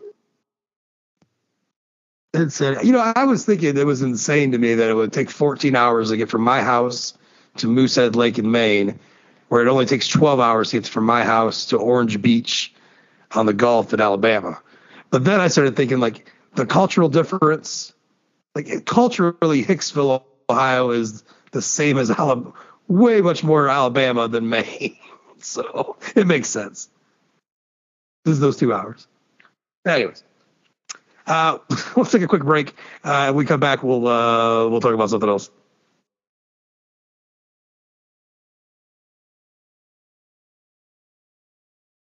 All right, boys, it's it's bowl season, uh, and we got I we're gonna have to we got to do a job here. We we got to get through all of these bowls with our picks. Um, I do want to mention uh, if you are fretting at all or wringing your hands at all about Mayer and Foskey not playing in the bowl game, South Carolina's dealing with the with the same with the same noise, if not worse. Uh, I think they're up to five or six guys that have opted out or jumped to the starters that have opted out or jumped to the portal. Uh, yeah, they're in the bowl game. So and you know, tight end Yeah. is gone. They, they got guys Yeah. jumping. defensive tackle, it's but Spencer Rattler's there. So, Yeah. so that's good. Uh, but it's it's going to be a skeleton crew out there, um, and it's fine. It is what it is. And so like your bowl picks, and I'm just talking about Notre Dame and South Carolina. So your bowl, just know that your bowl picks, 40 bowls out there. Every team is going through this except for the teams in the playoffs. Mean, I had maybe a, I think most of the New Year's Six teams are pretty intact as well, at least with their starters for the most part. So, you know, outside of the New Year's Six and playoffs, the rest of the bowl games, you don't you really have no idea who's showing up uh, to play ball, right? Like it's a world war out there. But the bowl uh, bowl season starts on Friday, and I, I am still going to get uh, the one foot down bowl ch- challenge up. It's it's been a rough week for me to get anything done, uh, and I was uh, I, I have to get lawyer language up. I think before I get this up there, uh, but the when it is up there, definitely let everybody know via Twitter. So you got to follow us on Twitter at One Foot Down. I mean, you don't have to follow us; you can just check. Uh, please follow us. Um, uh, but the uh, the winner of the bowl challenge will get a uh, a home field hoodie, uh, which is just a a warm, cozy, That's sweet. That's warm, cozy goodness. That's a good. Now, that's Joshua, good. do, do they get to pick their own hoodie, or are you picking for them? Oh. No, abs- they can absolutely pick their own hoodie. I, I'm not going to force you to wear uh, you- or to choose any. Tuxedo? No, you don't have to get an Notre Dame one. You get a, you get a Tulane one. Uh, you can get uh, you get a Nebraska one if you like, Matt Rhule. You're I don't know. buy I mean, a Michigan or USC one, right? Like there are limits, right? no. If they want a USC or Michigan hoodie, I will. I, look, I, I can't get that specific. Yeah, So much lawyer language. I can't deal with So it. many- so I hate lawyers. lawyers more than I hate. I hate lawyers more than I hate Michigan USC. All right. Like last year, the winner he picked a Michigan State shirt. His son goes to state. So if, if I'm going to do that, I'll buy you a fucking Trojan hoodie. I think you're a tool, uh, but you know that's not going to stop me from giving you what you what you earned with your blood, sweat, and bull picks. Yeah. Uh, so Uh, you know, I got picks lined up, right? For our our personal bowl challenge. So are I? I thought we were going to go through all. Are we? Gonna, are we picking them all? No, I just have the ones Okay. picked up until next uh next pod, being I would assume Wednesday. No, our next pod will not be Wednesday. It'll be Tuesday. Well, I have them picked up until Wednesday, which is just a singular game: South Alabama, Okay. Western Kentucky. Okay, well that's good. That's good. That that definitely makes us. Uh, I know someone out there is looking for a four-hour pod tonight. I just don't think we have it in our in our abilities to give. Uh, plus, plus, I, for those ones, I would like to know a little bit more on the opt-outs before I decide to to uh, put anything down. I'd like to see Yeah, there's- out. there's pride on the line here, you know. Yeah, So yeah, absolutely. all right, well, I'll hand it over to you, Brendan. Let's uh, right. let's get these things So- rolling. I, uh, you know, I don't, I don't think we we, we have to give too much on it um, because a lot of them, uh, like with this first one, um, UAB in Miami of Ohio. Um, UAB is a, um, and and they of course are playing in the pristine hometown lenders Bahamas Bowl. Um, Oh, I do like this one. yeah, and uh, UAB is an 11 point favorite against Miami of Ohio. I, UAB had a diff- decent season this year, right? I'm not going to front and pretend like I know a lot about either one of these. Um, I mean, both teams were six and six. Oh, is that right? Okay. I would I would argue that UAB six and six is Better. a little better, a little better than Miami's. Yeah, like a lot better. Yeah, and I think that the running back for UAB, I'm pre- I think the running back for UAB, uh, DeWayne McBride, um, Is in the pool. if he wasn't the highest, he probably might be. He wasn't the uh, the leading rusher in college football. Uh, let me just make sure of that. Yeah, he was the leading rusher in college football with uh, 1,713 yards. and he didn't jump in the portal. Uh, I I don't know if he's. You know what? Let me let me look that real quick. Uh, Yes. he's a junior, Yeah. so he, he definitely uh, he definitely could. Or maybe he's just gonna go. Well, if he's a junior, maybe he's just gonna go to the NFL draft. He's not gonna waste another year of, of football or of time. you know, he did Mhm. not. Uh, he's not. He's not announced any sort of portal. Um, Yeah, so he, so he's an NFL draft uh, nominee then. Yeah, He's maybe. not going to stick around for here. But he's going to play a bowl game, though. Um, That we know. that we know of, yeah. Yeah, it looks like he is. Okay. Uh, Jude, you were going to go first, so go. okay. Uh, well, I don't know shit. Um, I mean, don't not knowing anything about either one of these teams, I would not take this as financial advice. But uh, give me UAB to cover. What is it? Eleven points? 11 points. Yeah. All right. Yeah. I, I think I won some money in UAB earlier this season on some weird ass bet. So le- if I'm giving it back, then so be it. And um, I just when all when all else fails, just go with the what is it, CUSA, right? CUSA for UAB. Yeah. Let's do yeah. it. Yeah. So I know everybody loves advanced stats, uh, but I am still a very much a lover of basic bitch stats. Um, I'm a basic bitch, man. It makes sense to me. Um, Miami six and six came with them doing with them scoring twenty point three points per game, twenty point three points per game, and allowing twenty two point five. I'll take UAB uh, to cover easily. You won six games, averaging just a shade over 20 points a game. It's incredible. Um, I feel like this is uh, for me. So I will take Miami of Ohio.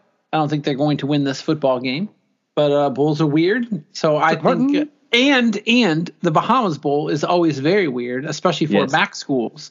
I was gonna say Central Michigan, right? Had a weird one. Central Michigan had a very weird Bahamas Bowl. Uh, so yeah, give me give me. I'll uh, I'll take Miami of Ohio to cover the spread. Hey, it's Kaley Cuoco for Priceline. Ready to go to your happy place for a happy price? Well, why didn't you say so? Just download the Priceline app right now and save up to 60% on hotels. So, whether it's Cousin Kevin's Kazoo concert in Kansas City, go Kevin, or Becky's Bachelorette Bash in Bermuda, you never have to miss a trip ever again. So, download the Priceline app today. Your savings are waiting. Go to your happy place for a happy price. Go to your happy price, Priceline. Ohio everything. uh, I couldn't in good conscience. 20.3 points per game. Yeah, right. Ridiculous. Um, so the next the next bowl game is a is actually a ranked matchup in the Duluth Trading Cure Bowl. Uh, I hope you like how I said cure because I normally just say cure. Um, but yeah, the Duluth Trading Cure Bowl. Uh, Troy is playing um, University of Texas San Antonio the Roadrunners and Troy is a point and a half favorite in this football game. Both teams are 11 and 2. Yeah, UTSA was good last year too, right? They were. Yeah. Oh, yeah. Oh, yeah. I just I this is such a dumb reason, but the, you know I'm going to give you all dumb reasons because again, uh, two teams I did not watch throughout the year. Um, I like the I like Roadrunners. I think that's a great name for a for college. Not enough people are doing Roadrunners. Too many people do Trojans. So I'll take UTSA and the what I get a one and a half points for that, right? Yeah. Sweet, give it to me. Um, I'm I, I- I'm gonna I'm gonna join you. Um, and here's my reason and rationale. Uh, the quarterback for UTSA, Frank Harris, uh, is one of the better quarterbacks statistically in in the country. He's 71% completion. He's thrown for 300 for over 3,800 yards. He's got a 31 to seven touchdown interception ratio. But none of that's why I'm picking him. The reason I'm picking him is because do you know what his number is, boys? Is a quarterback. He's number zero. Agent Zero. so I'm going with uh, UTSA in this spot as well, um, simply because their quarterback has the cojones to roll with the number zero. He's pretty damn good too. You know what? I, I just, I find it hard to. I'm going to go with Troy. I got a hard time with uh, Fun Belt teams, man. Tough. Those are tough, tough programs. Troy going 11 and 2 in the season. That's a that's a Losses just losses to Appy State and Ole Miss, and after the Appy State game, which was week three, They they rattled off ten And straight was- wins. was a it wasn't the Appy State game was a fucking Hail Mary like life moment for Appalachian State, wasn't it? Yeah. Like wasn't that the week the week right after Appalachian State beat Texas A&M? It was a it was a this- it was a hail mary play. Yeah. Yeah, it was a, it was an incredible play at Appalachian State too. Yeah, uh, yeah. Yeah, so that's it. That's the only losses. Man, Yeah. yeah. Give me They beat Marshall sixteen to seven. Western Kentucky, Southern Miss, Texas State. I mean, they ran through it. They even beat Army ten to nine.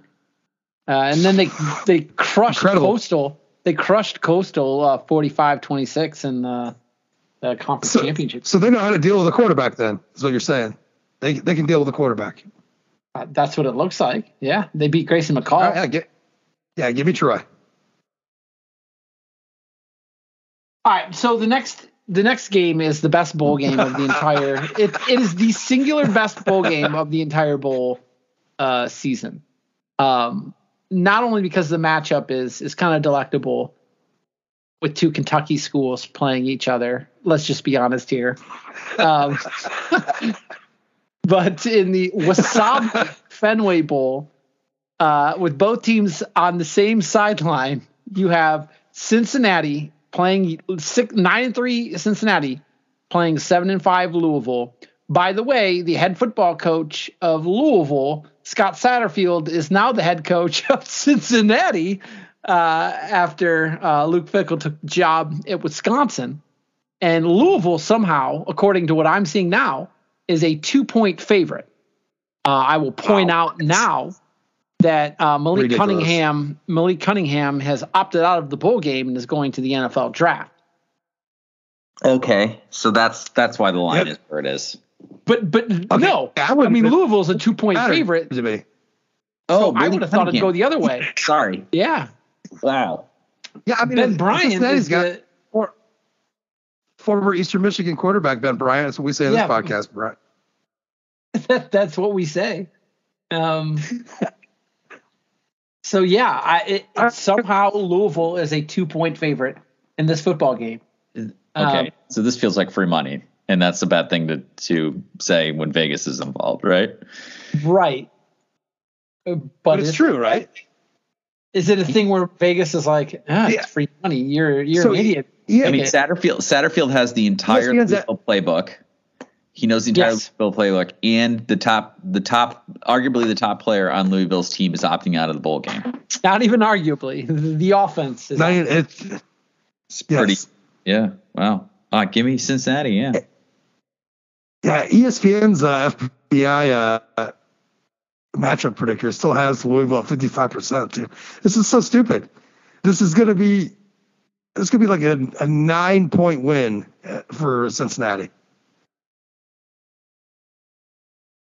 I, I don't disagree with any of that sentiment. the only thing I can think about is that Louisville gets up for this football game. Well, I would say Louisville gets up for this football game because they want to show their coach, you know, whatever.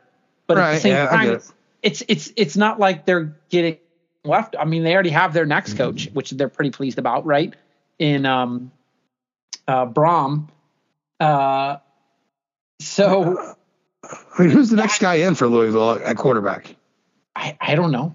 I, I don't know. I mean, Malik Cunningham is Brock, everything. Brock Domann? Brock Domann. He That's- has uh, this year he had he had 866 yards passing. Maybe I shouldn't bet against Yeah, guys three- named Brock playing quarterback as backups. Maybe, maybe not. Would that work with Brock Berlin? Yeah, Brock Domann, who's a 53%. Uh, I mean, yeah, I, I do not understand how Cincinnati on paper could lose this football game. Um, it would have to be, you know, bowl wackiness. Which Brock Domann has- and has happened. Five interceptions, three touchdowns. I mean, come on. And his only extended, uh, he, well, he's had a little bit of extended play, but uh, against Virginia, he went 17 for 30 for 275, two picks. I mean, every time he just he just throws pick. Uh, yeah, I, give me Cincinnati as well. And Josh, are you taking Cincinnati, or are you gonna take us off this uh, assuredly sure thing?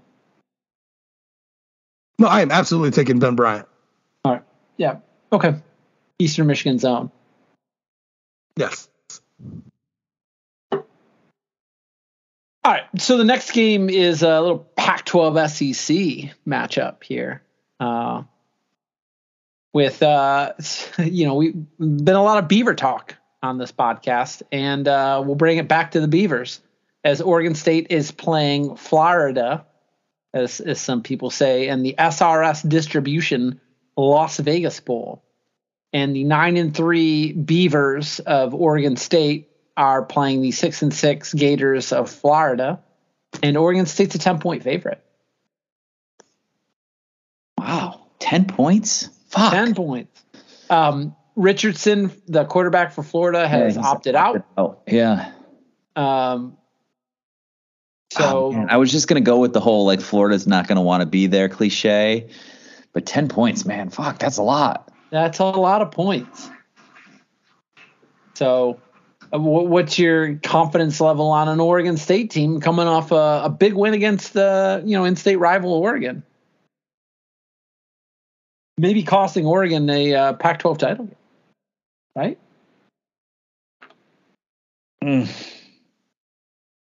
I mean, I definitely think Oregon State wins this game. I think just the the hemming hawing part for me is whether they win by ten.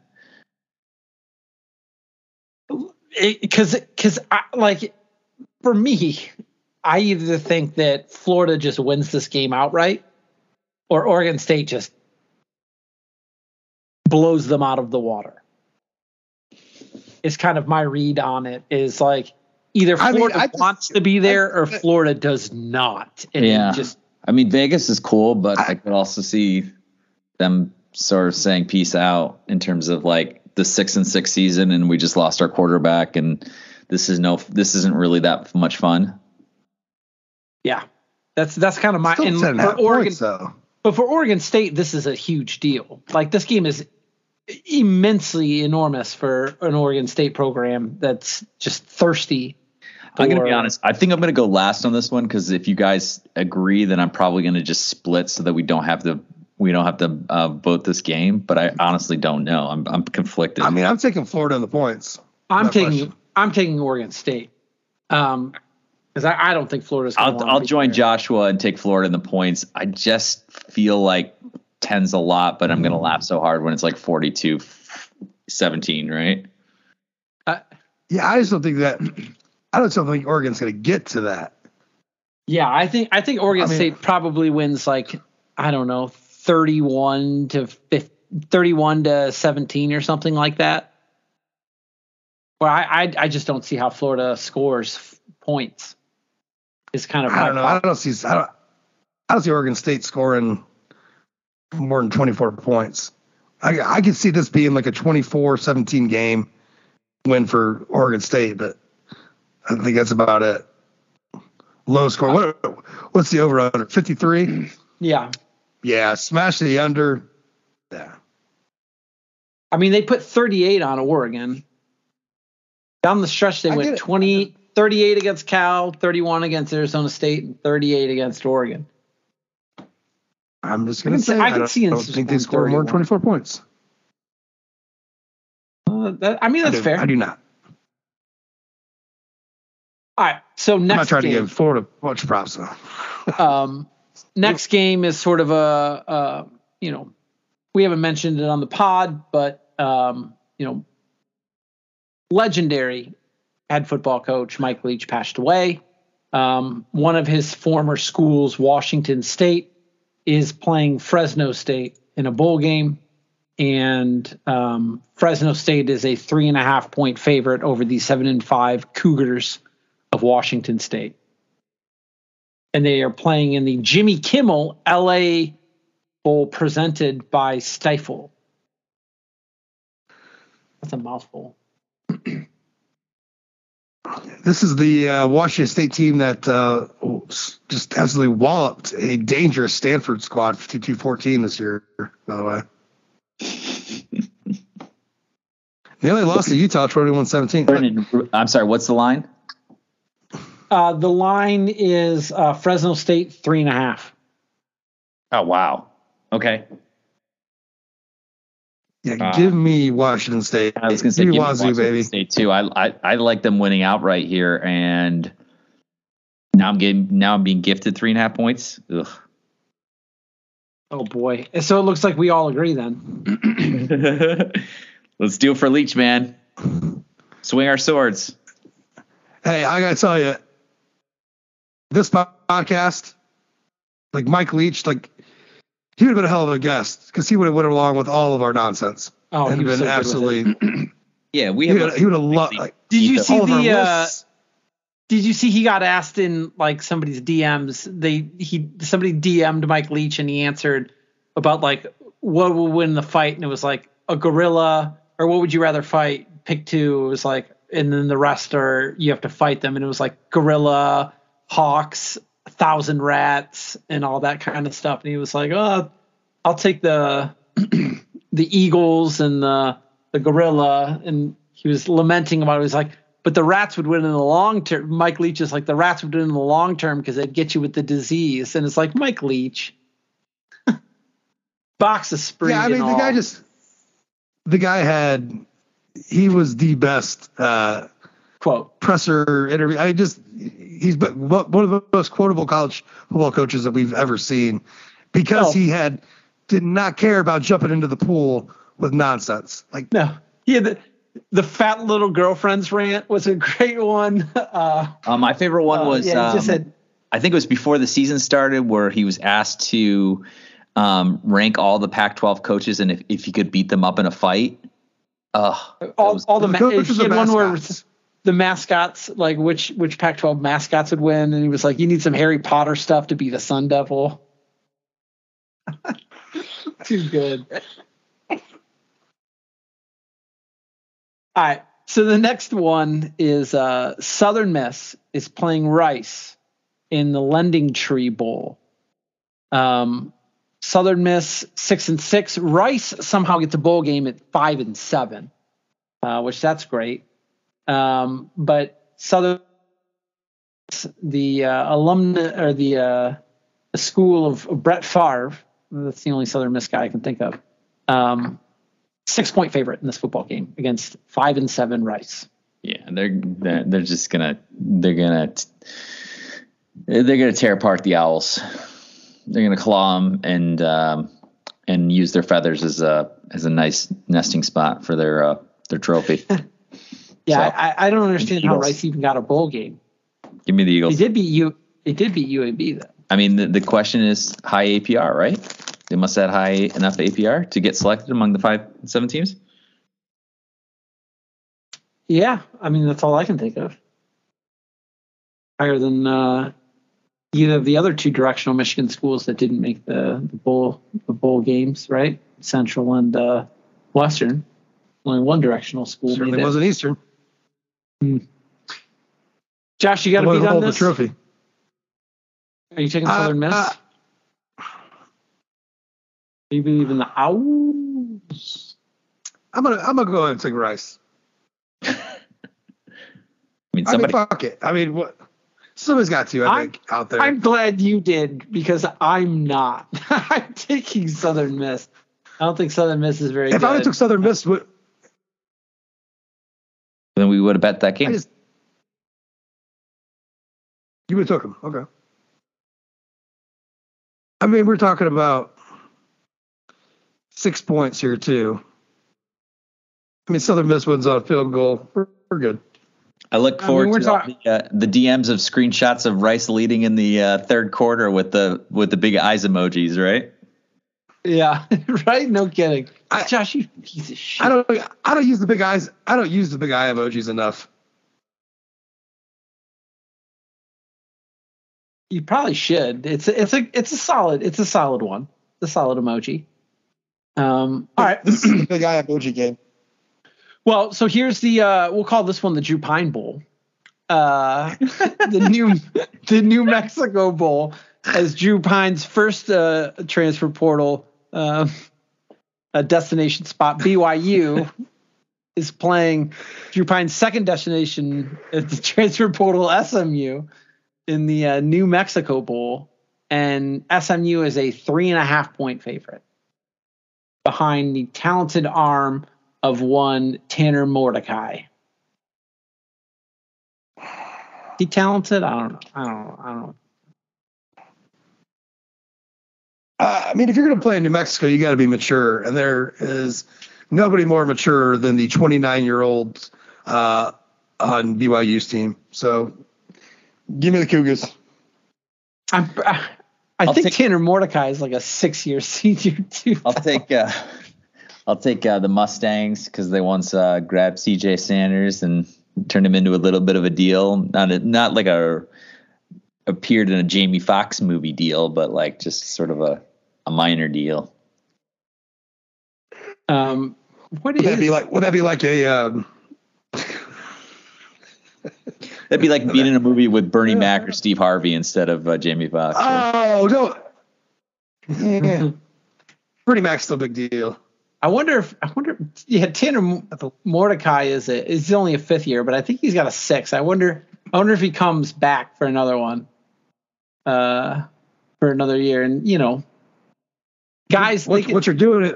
What you're doing is talking uh, Tanner Mordecai, Notre Dame starting quarterback, into existence right now. Because he You had know- a sixth year. does he have a seventh year? Because you know what they say. You know, a lot of people go to college for seven years. Yeah. I know. They're called They're doctors. called doctors. uh, or did you call? Sorry, that or Niner. there. What are you on a walkie-talkie? Niner in there? Were you on a walkie-talkie? Uh, so who'd you take, Josh? You took uh, you took BYU. Absolutely.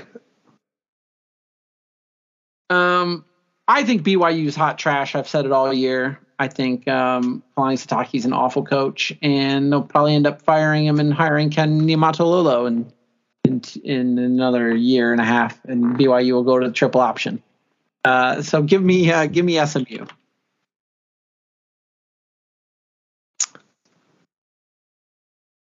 Judy, did you pick? Yeah, I said Stangs. Did you, what you pick? Okay. Oh, that's right. That's Steams because of the CJ Sanders connection, which I would not right. bet that if I I'm were sorry. I'm, I'm sorry. I, I was distracted by all the hate tweets I'm getting for tweeting out that I was hoping Bowen would decommit tonight while we we're recording. Like I like I'm gonna magically change this recruitment. Sorry, I don't have five million dollars, and if I did, I sure as shit and give it to an 18 year old in high school. Just like the guy who uh, says he doesn't listen to the podcast, but then tweets about the podcast. Uh, single-handedly uh, steered Grayson McCall away from Notre Dame, who jumped into the transfer.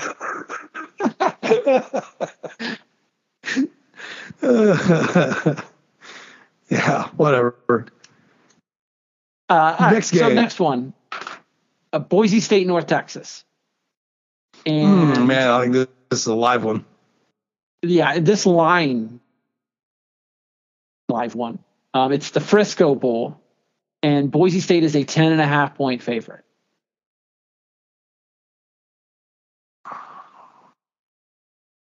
I like the Broncos. Frisco Bowl. So this is getting played in um uh whatever the fuck that that's 49ers place, whatever the hell that is called anymore. Yeah, yeah. Give me SoFi? give me Boise.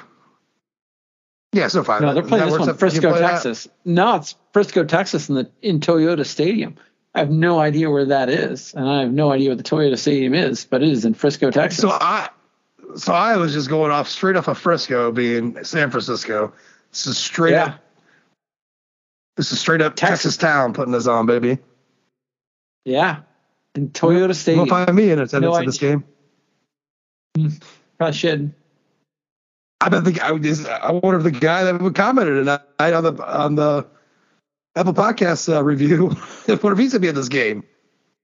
I bet you can get better tamales than you could uh, ever hope to get in uh, Hicksville, Ohio, Frisco Stadium. I don't know, man. There's there's a there's a Lupita's is pretty good. It's fucking it's fantastic actually. I don't want to hear that nonsense. And they don't speak English up there. So that's how you know it's original. Um, I, I like Boise as well, but I gotta I gotta lay ten. Is that what I gotta do? Ten and a half. You get that hook. Yeah, no, that's too much for me. I, I, I'll take I'll take North Texas to cover. Mean Green.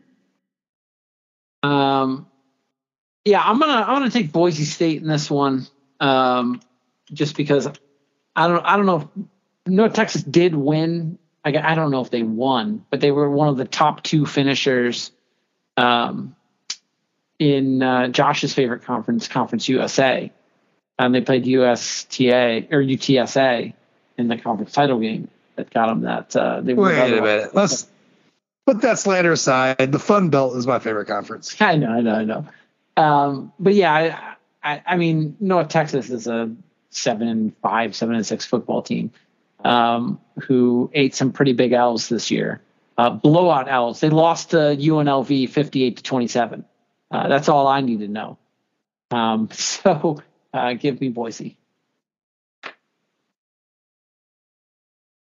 Um, so the next game is against uh, I would I think is Michigan's third best win uh, with the UConn Huskies playing the thundering herd of Marshall. And uh, somehow Michigan's third best win is uh, a 10 and a half point uh, underdog or 10 point underdog in this game. UConn is a 10 point dog against Marshall. I think that's right, right?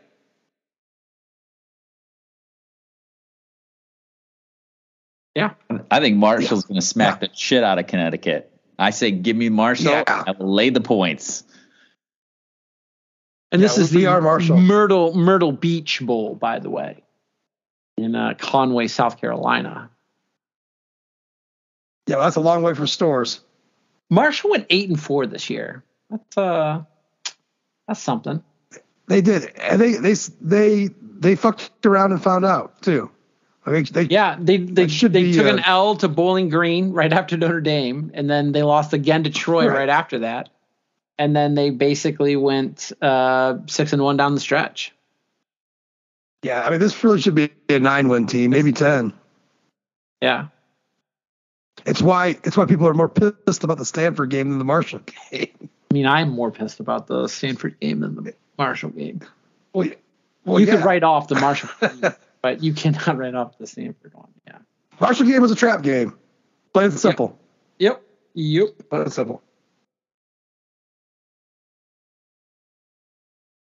So uh, I'm taking Marshall. Josh, you taking Marshall? Oh, absolutely, absolutely. Yeah, let's bet this Marshall game. I will be waiting, uh, awaiting it with bated breath.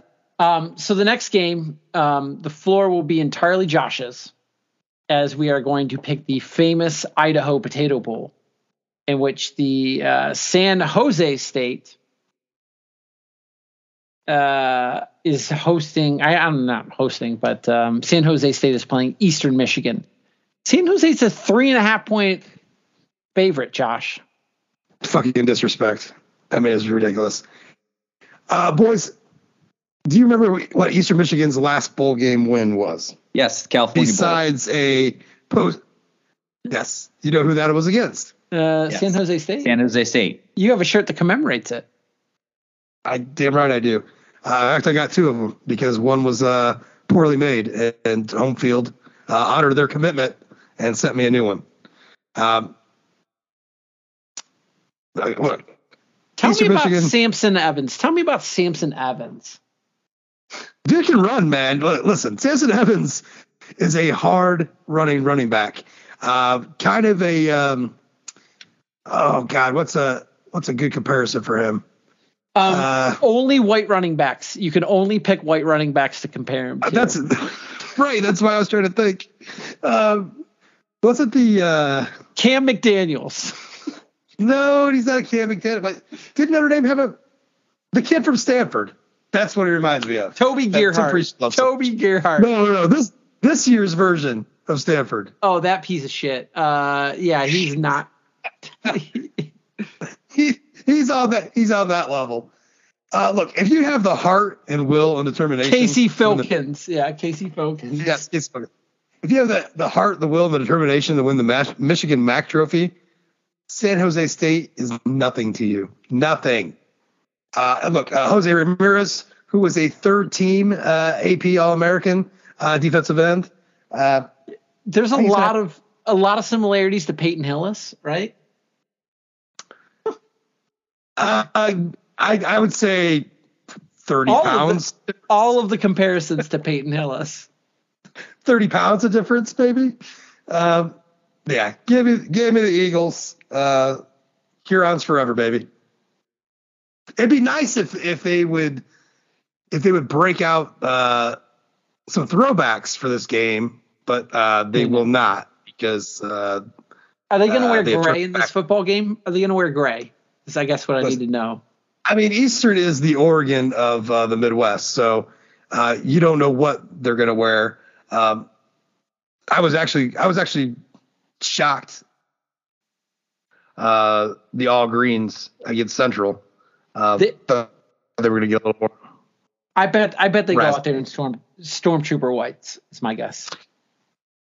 They mm, maybe maybe maybe. Eastern's tough. They're kind of a. I mean, they're just a. They're a fucking scrappy Mac team, man. They they run the ball pretty good. Um, they got a good tight end. He's from the fucking Netherlands or uh, or something like that. um, he can really go up and get it. Kid's like six six seven or some shit like that.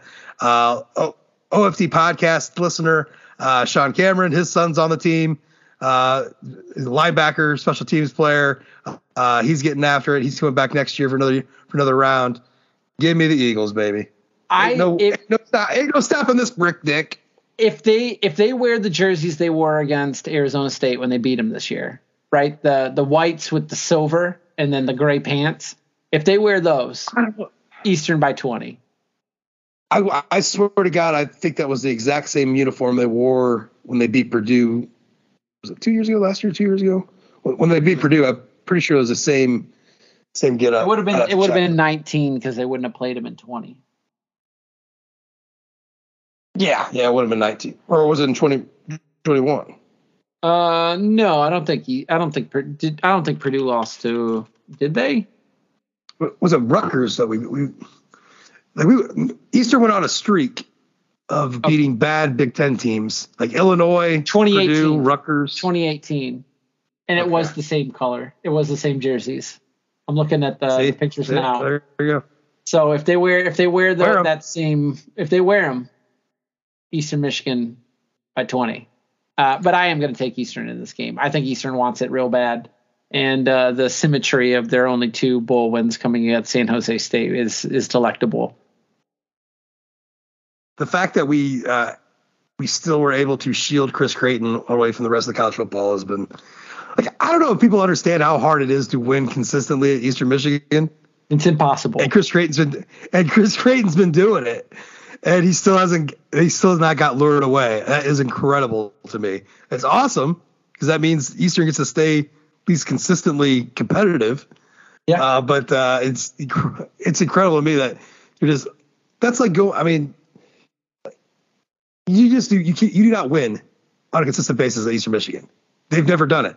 No, you just have They've to never- remain consistently mediocre, but not good enough to get noticed. Pretty close. I mean, I mean, dude, eight wins at at, at Eastern. It's incredible. It is incredible. Yeah, could be nine. Do do they get to Let's nine? Uh, so I think that um, I'm comfortable saying that Eastern Michigan covers in this game. Oh boy. So we're all in on Eastern Michigan. This is this makes Josh Oh, immeasurably I happy. also have I also have breaking non-breaking news.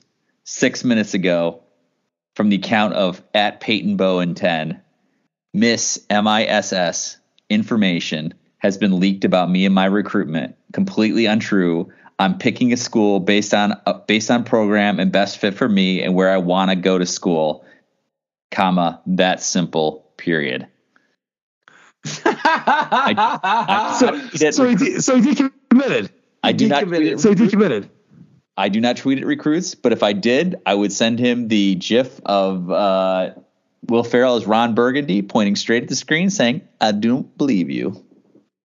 And then Uh, so he cigarette. decommitted. he he's- decommitted. Because he still has to pick a school.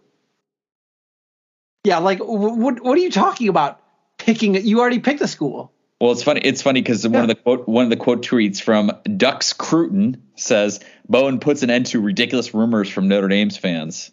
Mm, no, I don't think he did. I don't think he No. did that at all. So I I don't think he did that thing. He did not say I remain committed to Notre Dame. He says I will be picking a school that's the best fit for me. Um, and I don't know.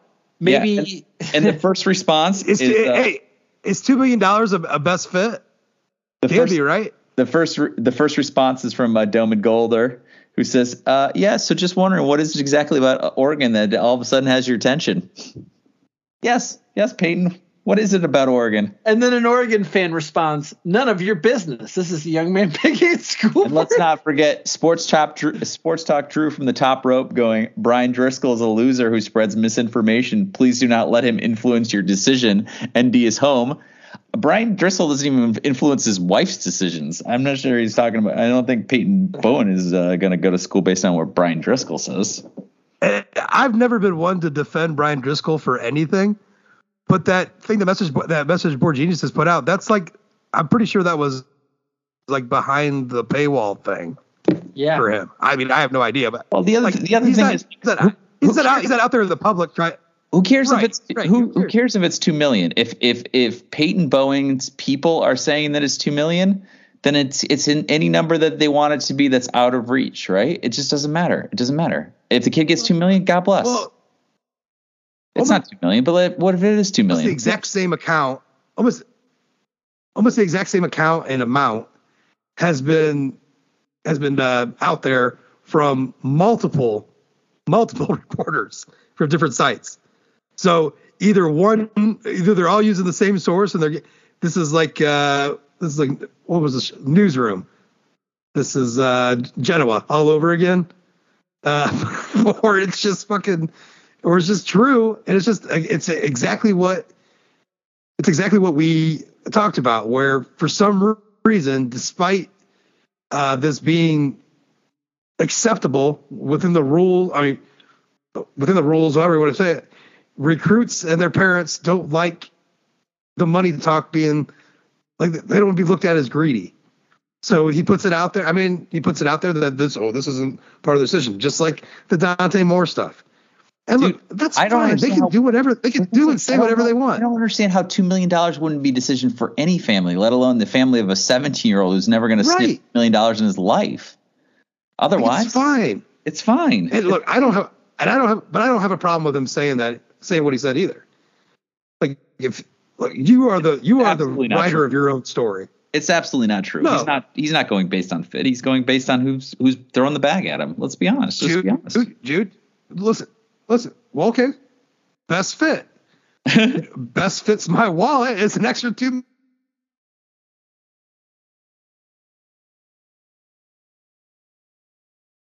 I don't know. He said program, so He did say program, and he certainly didn't said say that I re- I remain committed to Notre Dame. He did- did- you just you just you just verbally decommitted. That's fine. That's cool. his bio still says he's committed. Yeah. Yep. Boy. All right. So speaking of uh, shady institutions and shady behavior, uh, Toledo, uh, Josh's favorite city in the state of Ohio, is uh, playing Josh's favorite university, the University of Liberty, um, who no longer have a football coach. Well, they do have a football coach now, um, but in the Yeah, roof Jim claim, the roofclaim.com Boca Raton Bowl, uh, Toledo is a five point favorite over the future home of Grayson McCall, Liberty Flame.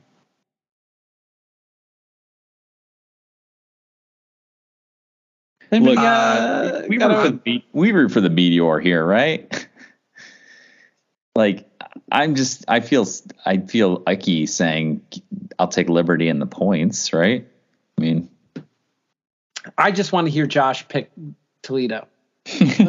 That's what I want. I will Josh- never pick Liberty. I will Yeah, never ever right. pick Liberty. Hit your wagon to Toledo. Give it to me. Liberty loses. Yeah, and who wins? America. Uh, is DeQuan Finn playing? Because that's my question. Uh, if- that I if, don't know. if DeQuan Flint, I mean- DeQuan Finn isn't playing, there is no way that Toledo wins this football game. They're not a football team with without DeQuan Finn. Like they're they are uh, uh, a three and nine football team without DeQuan Finn. I mean, that's actually a good point because I don't know. Health was an issue with him at the end of the season. It sure was. That's why they lost to Bowling Green in Western Michigan. They were a shoe in, um, you know, to win the win the MAC until DeQuan Finn got hurt. Uh,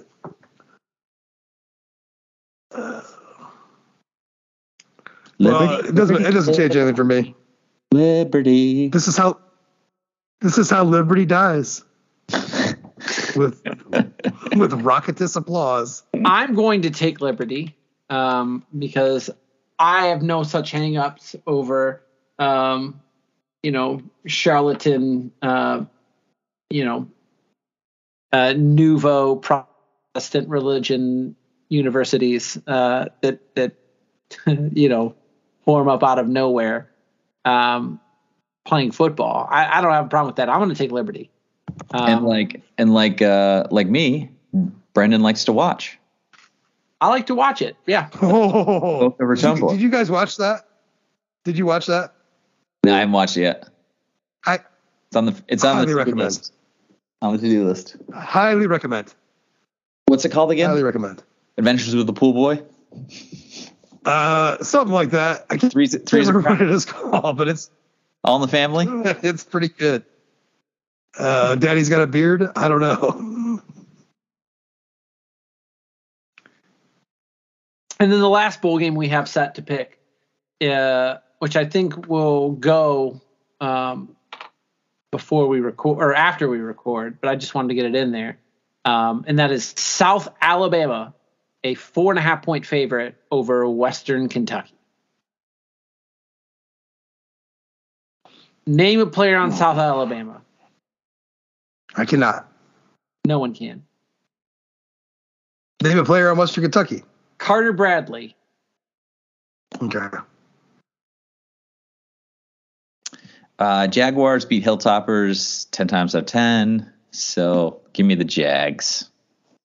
I mean, I can name a player on Western Kentucky, but he's not there anymore. No, he's What do you mean, back. Jag? Wait, wait, wait, wait, wait, wait, wait, wait. I'm not gonna let you get away with this.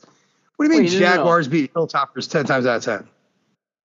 Austin Reed's coming back, right? Austin Reed put himself in the transfer portal. He's a I'm- 4,200 yard passer. Did he I put himself in the past in the transfer portal, and he's coming back. So Western Kentucky's quarterback, um, who is going to be one of the top quarterbacks in the transfer portal, is coming back to Western Kentucky, and I would assume playing in the bowl game.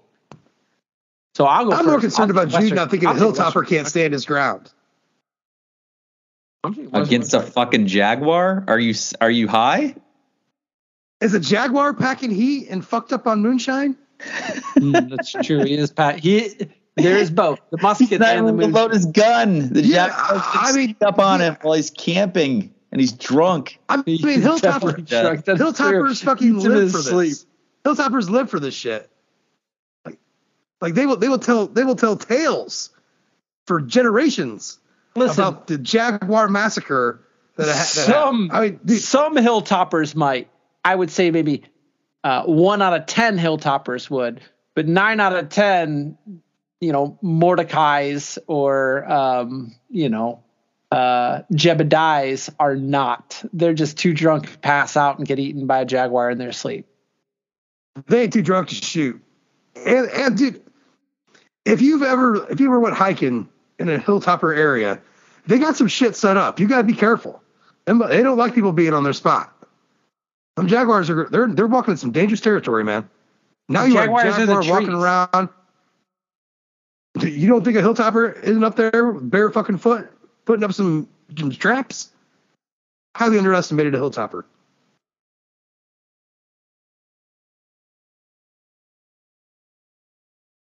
I'm offended. Then fucking take. I'd say Hilltopper wins that battle take- seven times out of ten. Kentucky. Then take South out. That's why they're still there. That's why take- they're still there in the in in the hills. They own that shit. ATF don't even want to fuck with that. Are you gonna bark all day, doggy? Or are you gonna bite? You taking the hilltoppers or not? Goddamn right I am.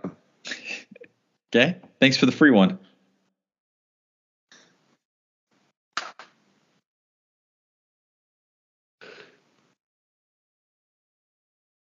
And that's all I got for the picks. Okay. In the race for the case, I'm gonna be way ahead. Um, I Oh, I'm, think I'm feeling pretty I- good about what I I, think got going on here. as far as things that we're all lined up on, Cincinnati, Washington State. Wait a second. How did I get how did I get written down as Toledo? I definitely picked Liberty.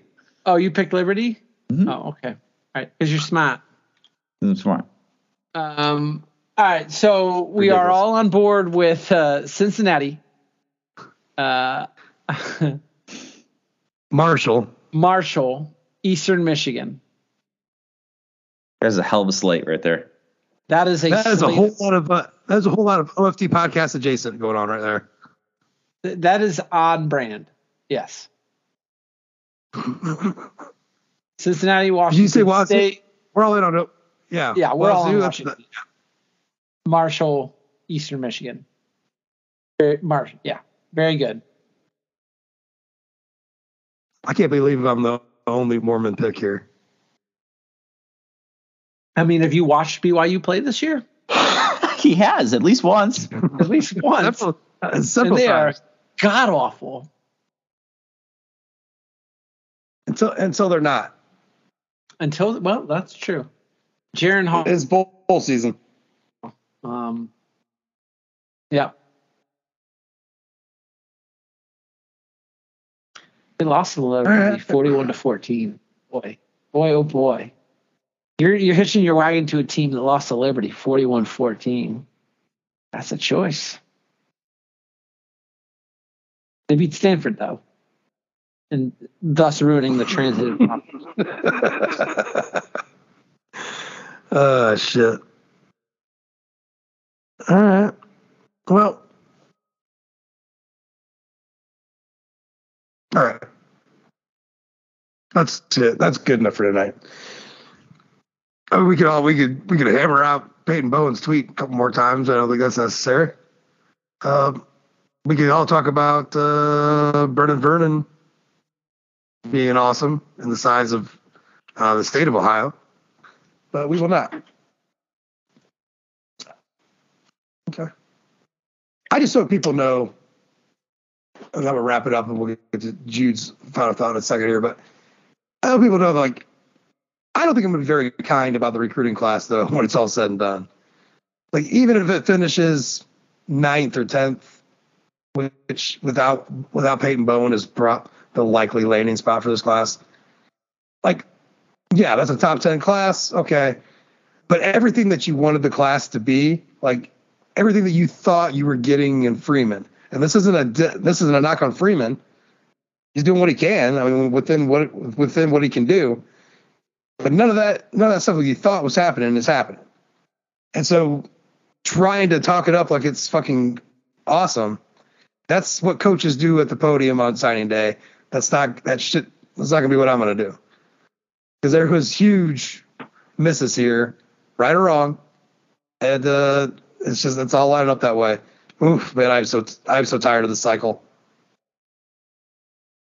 The cycle can go straight somewhere else. All right, Jude. We got listen. Thanks, sir. Um, I did not prepare anything. Uh, was a little unprepared for this for this podcast in general. Um, I just wish everybody a a happy uh, weekend of uh, whatever the hell you do besides watch bowl games with us.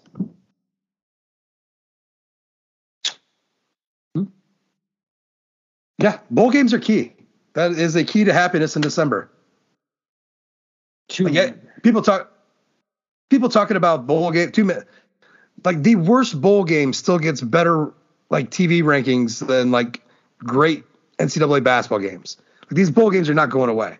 Even when they go to 12 team playoff, the bowl games are not going away.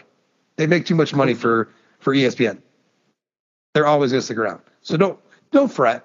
Don't worry. You're still going to get the uh, the Arizona Bowl. You're still going to get the Cure Bowl. You're still going to get the Duke's Mayo Bowl.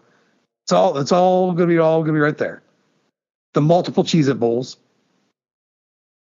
There's two. Yeah. Uh, Brendan, what do you got left in the tank? Um, yeah, we're coming up to the end of the year. Um, it's a, it's a tough time of year for me um, because I'm putting together my best uh, every year since. Wait, where's my Spotify list at? Every year since 2009, uh, when I did it on uh, iTunes, I put together the best the best music for the whole year, and uh, 2022 is going to be a tough. There's going to be some tough cuts. Uh, I max out at 22 or 25 is the maximum amount, no doubles uh, for artists.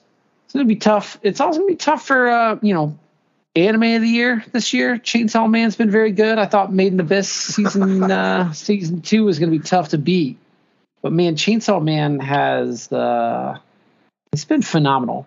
So we'll see how they if they stick the landing in these last two episodes, um, and it's looking like they are. Um, so yeah, it's gonna it's gonna be tough for me to pick an anime of the year, and music of the year is gonna be tough too. So uh, just excited for uh, for this uh, for this year to wrap up. Um, 2022's been uh, far as Notre Dame football goes, um, it's had its highs for certain uh, with the Clemson game, and it's it definitely had its lows. But um, I'm uh, I'm optimistic for the future. Um, recruiting class, you know, whatever.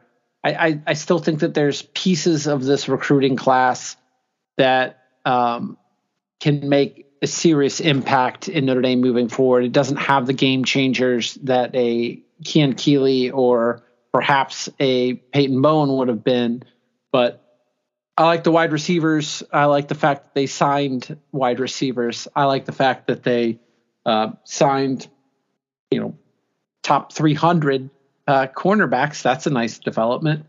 Uh, so I can't get too upset at it if if you didn't follow recruiting intimately, and I think this is ultimately what it boils down to, and it's sort of the Jude Seymour approach to it. And you just look at it at the end of the year, having not really followed it immensely closely, and you're like Notre Dame had a top 10 class recruiting, and you look at it, you go, this was pretty successful. It's just you followed it closely, sort of the minutia and the swapping of of parts and the players that they lost along the way make it seem like it's worse than it actually ended up being. Um, I think Right. that that's a pretty big component of it. Is for those of us who follow it closely and intimately, it's like you're thinking about, oh man, they had these guys there. They had the three guys in the top 40 and they lost them. But if you're just looking at it, having not followed it, and you're like, first season in, eight and four season, Marcus Freeman, top 10 class, signed some receivers, signed some cornerbacks. Uh, Drayk Bowen probably should be a five star player, but isn't for whatever reason. Um, I'm okay with this. Signed the best, you know, the highest rated uh, uh, offensive lineman um, since, uh, you know, Q. Um, we'll see how he ends up rating out at the end.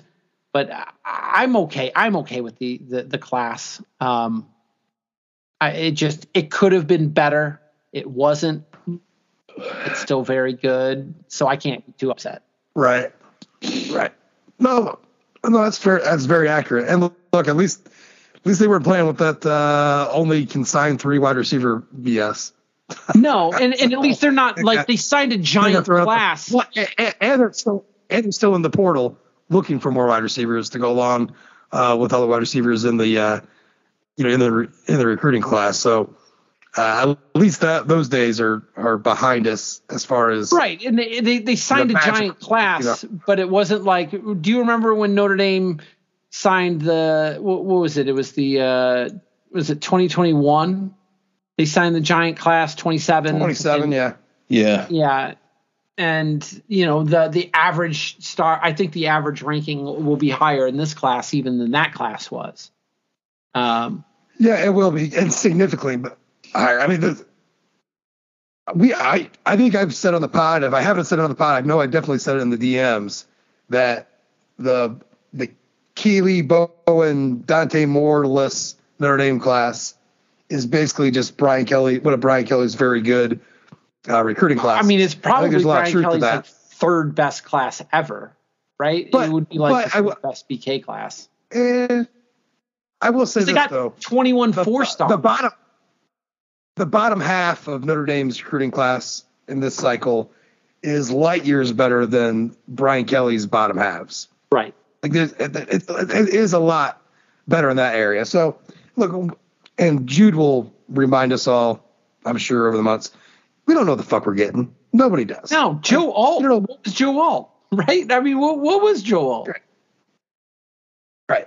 So you know, there's there's always going to be a surprise and all that. Hopefully, we have more uh, good surprises than bad surprises. Is, is all. Uh, but there's there was de- but there was definitely a recruiting uh, story that that was uh, or a storyline or, or a, a route that could have been followed here that would have like justified a lot of what uh, has happened at Notre Dame in the football program over the last year with the hiring of Marcus Freeman and then the season we went through. Like a lot of things would have been justified had two or three of those uh, of those coveted uh, recruits sign with Notre Dame, right? Like it, it makes the makes the offseason sing a little bit differently. Um, but that's not to say. But you're right. That's not to say you know you're not throwing the rest of this class the under the table because you still got some really good, really really good football players. Um, like four or five top 100 kids. That, that's a that's a big that's good talent. You're bringing in as much good talent as you can, and you're you're doing it in the way that you want to do it. Maybe not the way Marcus Freeman wants to do it, but certainly the way Notre Dame wants to do it. Uh, so whatever. All right. Well, I think like we said, I think we will be back in the, the studio Tuesday night. Gentlemen, write that down on your calendar. yeah. Yeah. Which will be which which will be signing day eve, which will be interesting. Um because I can't record Wednesday night, uh, but that'll be fun.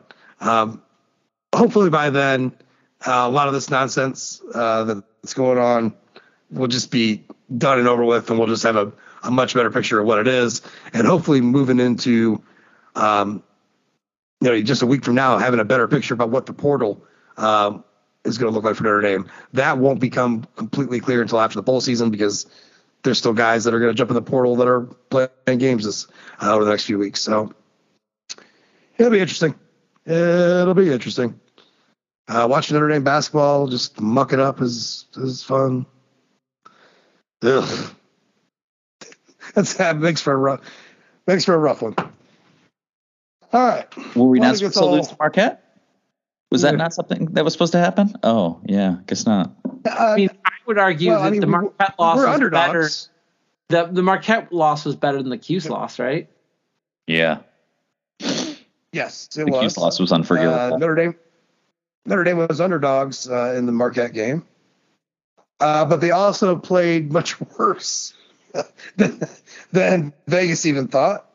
Uh, it is, man, it is going to be a.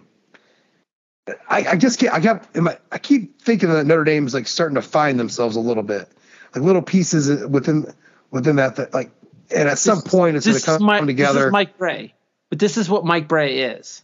Like this is what Mike Brey's been, like the entirety that he's been there. You're like, oh, they're gonna start figuring it out now, and then they just, they they just basically don't, other than the Elite Eight years. I mean, the, the telltale is like how much they've struggled against much lesser competition going in. Even the wins have just been like they've been tough. Like every win has been a battle, except for Michigan State, which makes no sense. Well, because Uh, Michigan State makes sense because Michigan State was a mash unit where half their roster is True. injured. True, but still, like you, that still doesn't explain uh, going to the wire Lipscomb and shit like that. You know, uh, having a huge lead on Boston and then watching that piss away, making it a game in the last few minutes. Uh, very Navy like, uh, if you will. Did we did we say our, our goodbyes to Coach Ken in the last game, last pod? No, I was going to mention that is that I and I'm I'm because I don't think he was gone yet. Um, we didn't mention the fact that all of the old guard of Notre Dame villains is gone now. Like David Shaw's gone. Gone. Yeah. Ken Niumatalolo gone. Gone. They left him at the docks. I would assume they fired him after the game, like Lane Kiffin. Right. They did it right after the game. Yeah, they fired him at the docks. Like they were getting ready to board the ship to go back, and they just they left him there. Incredible. Incredible Hebrews. So Uh, I don't know. yeah, I well, mean, good luck, Coach Ken. Uh, someone said it other than me, but if Notre Dame was smart, they would just give Coach Ken a uh, analyst job. analyst job for the one game a deal- year. Have him deal with it. Because uh, Hey, they did that with uh, with Bob. Um, oh God, I can't think of his name. Uh, he, he coached DBs for Notre Dame. Uh, came from Iowa. Uh, oh my God, Oh yeah, yeah. Bob Elliott, right? Bob Elliott, yeah. Bob Elliott. Thank you, thank you. Yeah, Bob Elliott. That was his. Remember, that was his one job in 2011 was to stop the option after you know the dismantling of- that we took in 10, 2010. And and once again, it gives another opportunity for our podcast to say, Chet is uh, Chet Gladchuck, the AD of, of Navy, uh, zigs when we when we want him to zag. Exactly. Exactly. All right. Well, it's a madhouse of college football, and we'll be here for it. Uh, make sure you check it out the site, One Foot Down. One Foot Down on Twitter for all the spicy hot takes, I guess. Um, for all the truth uh, that you're going to get, uh, professional truth. That's about it. So for Jude, for Brendan, for everybody over at the site, thanks for listening. And as always, go Irish.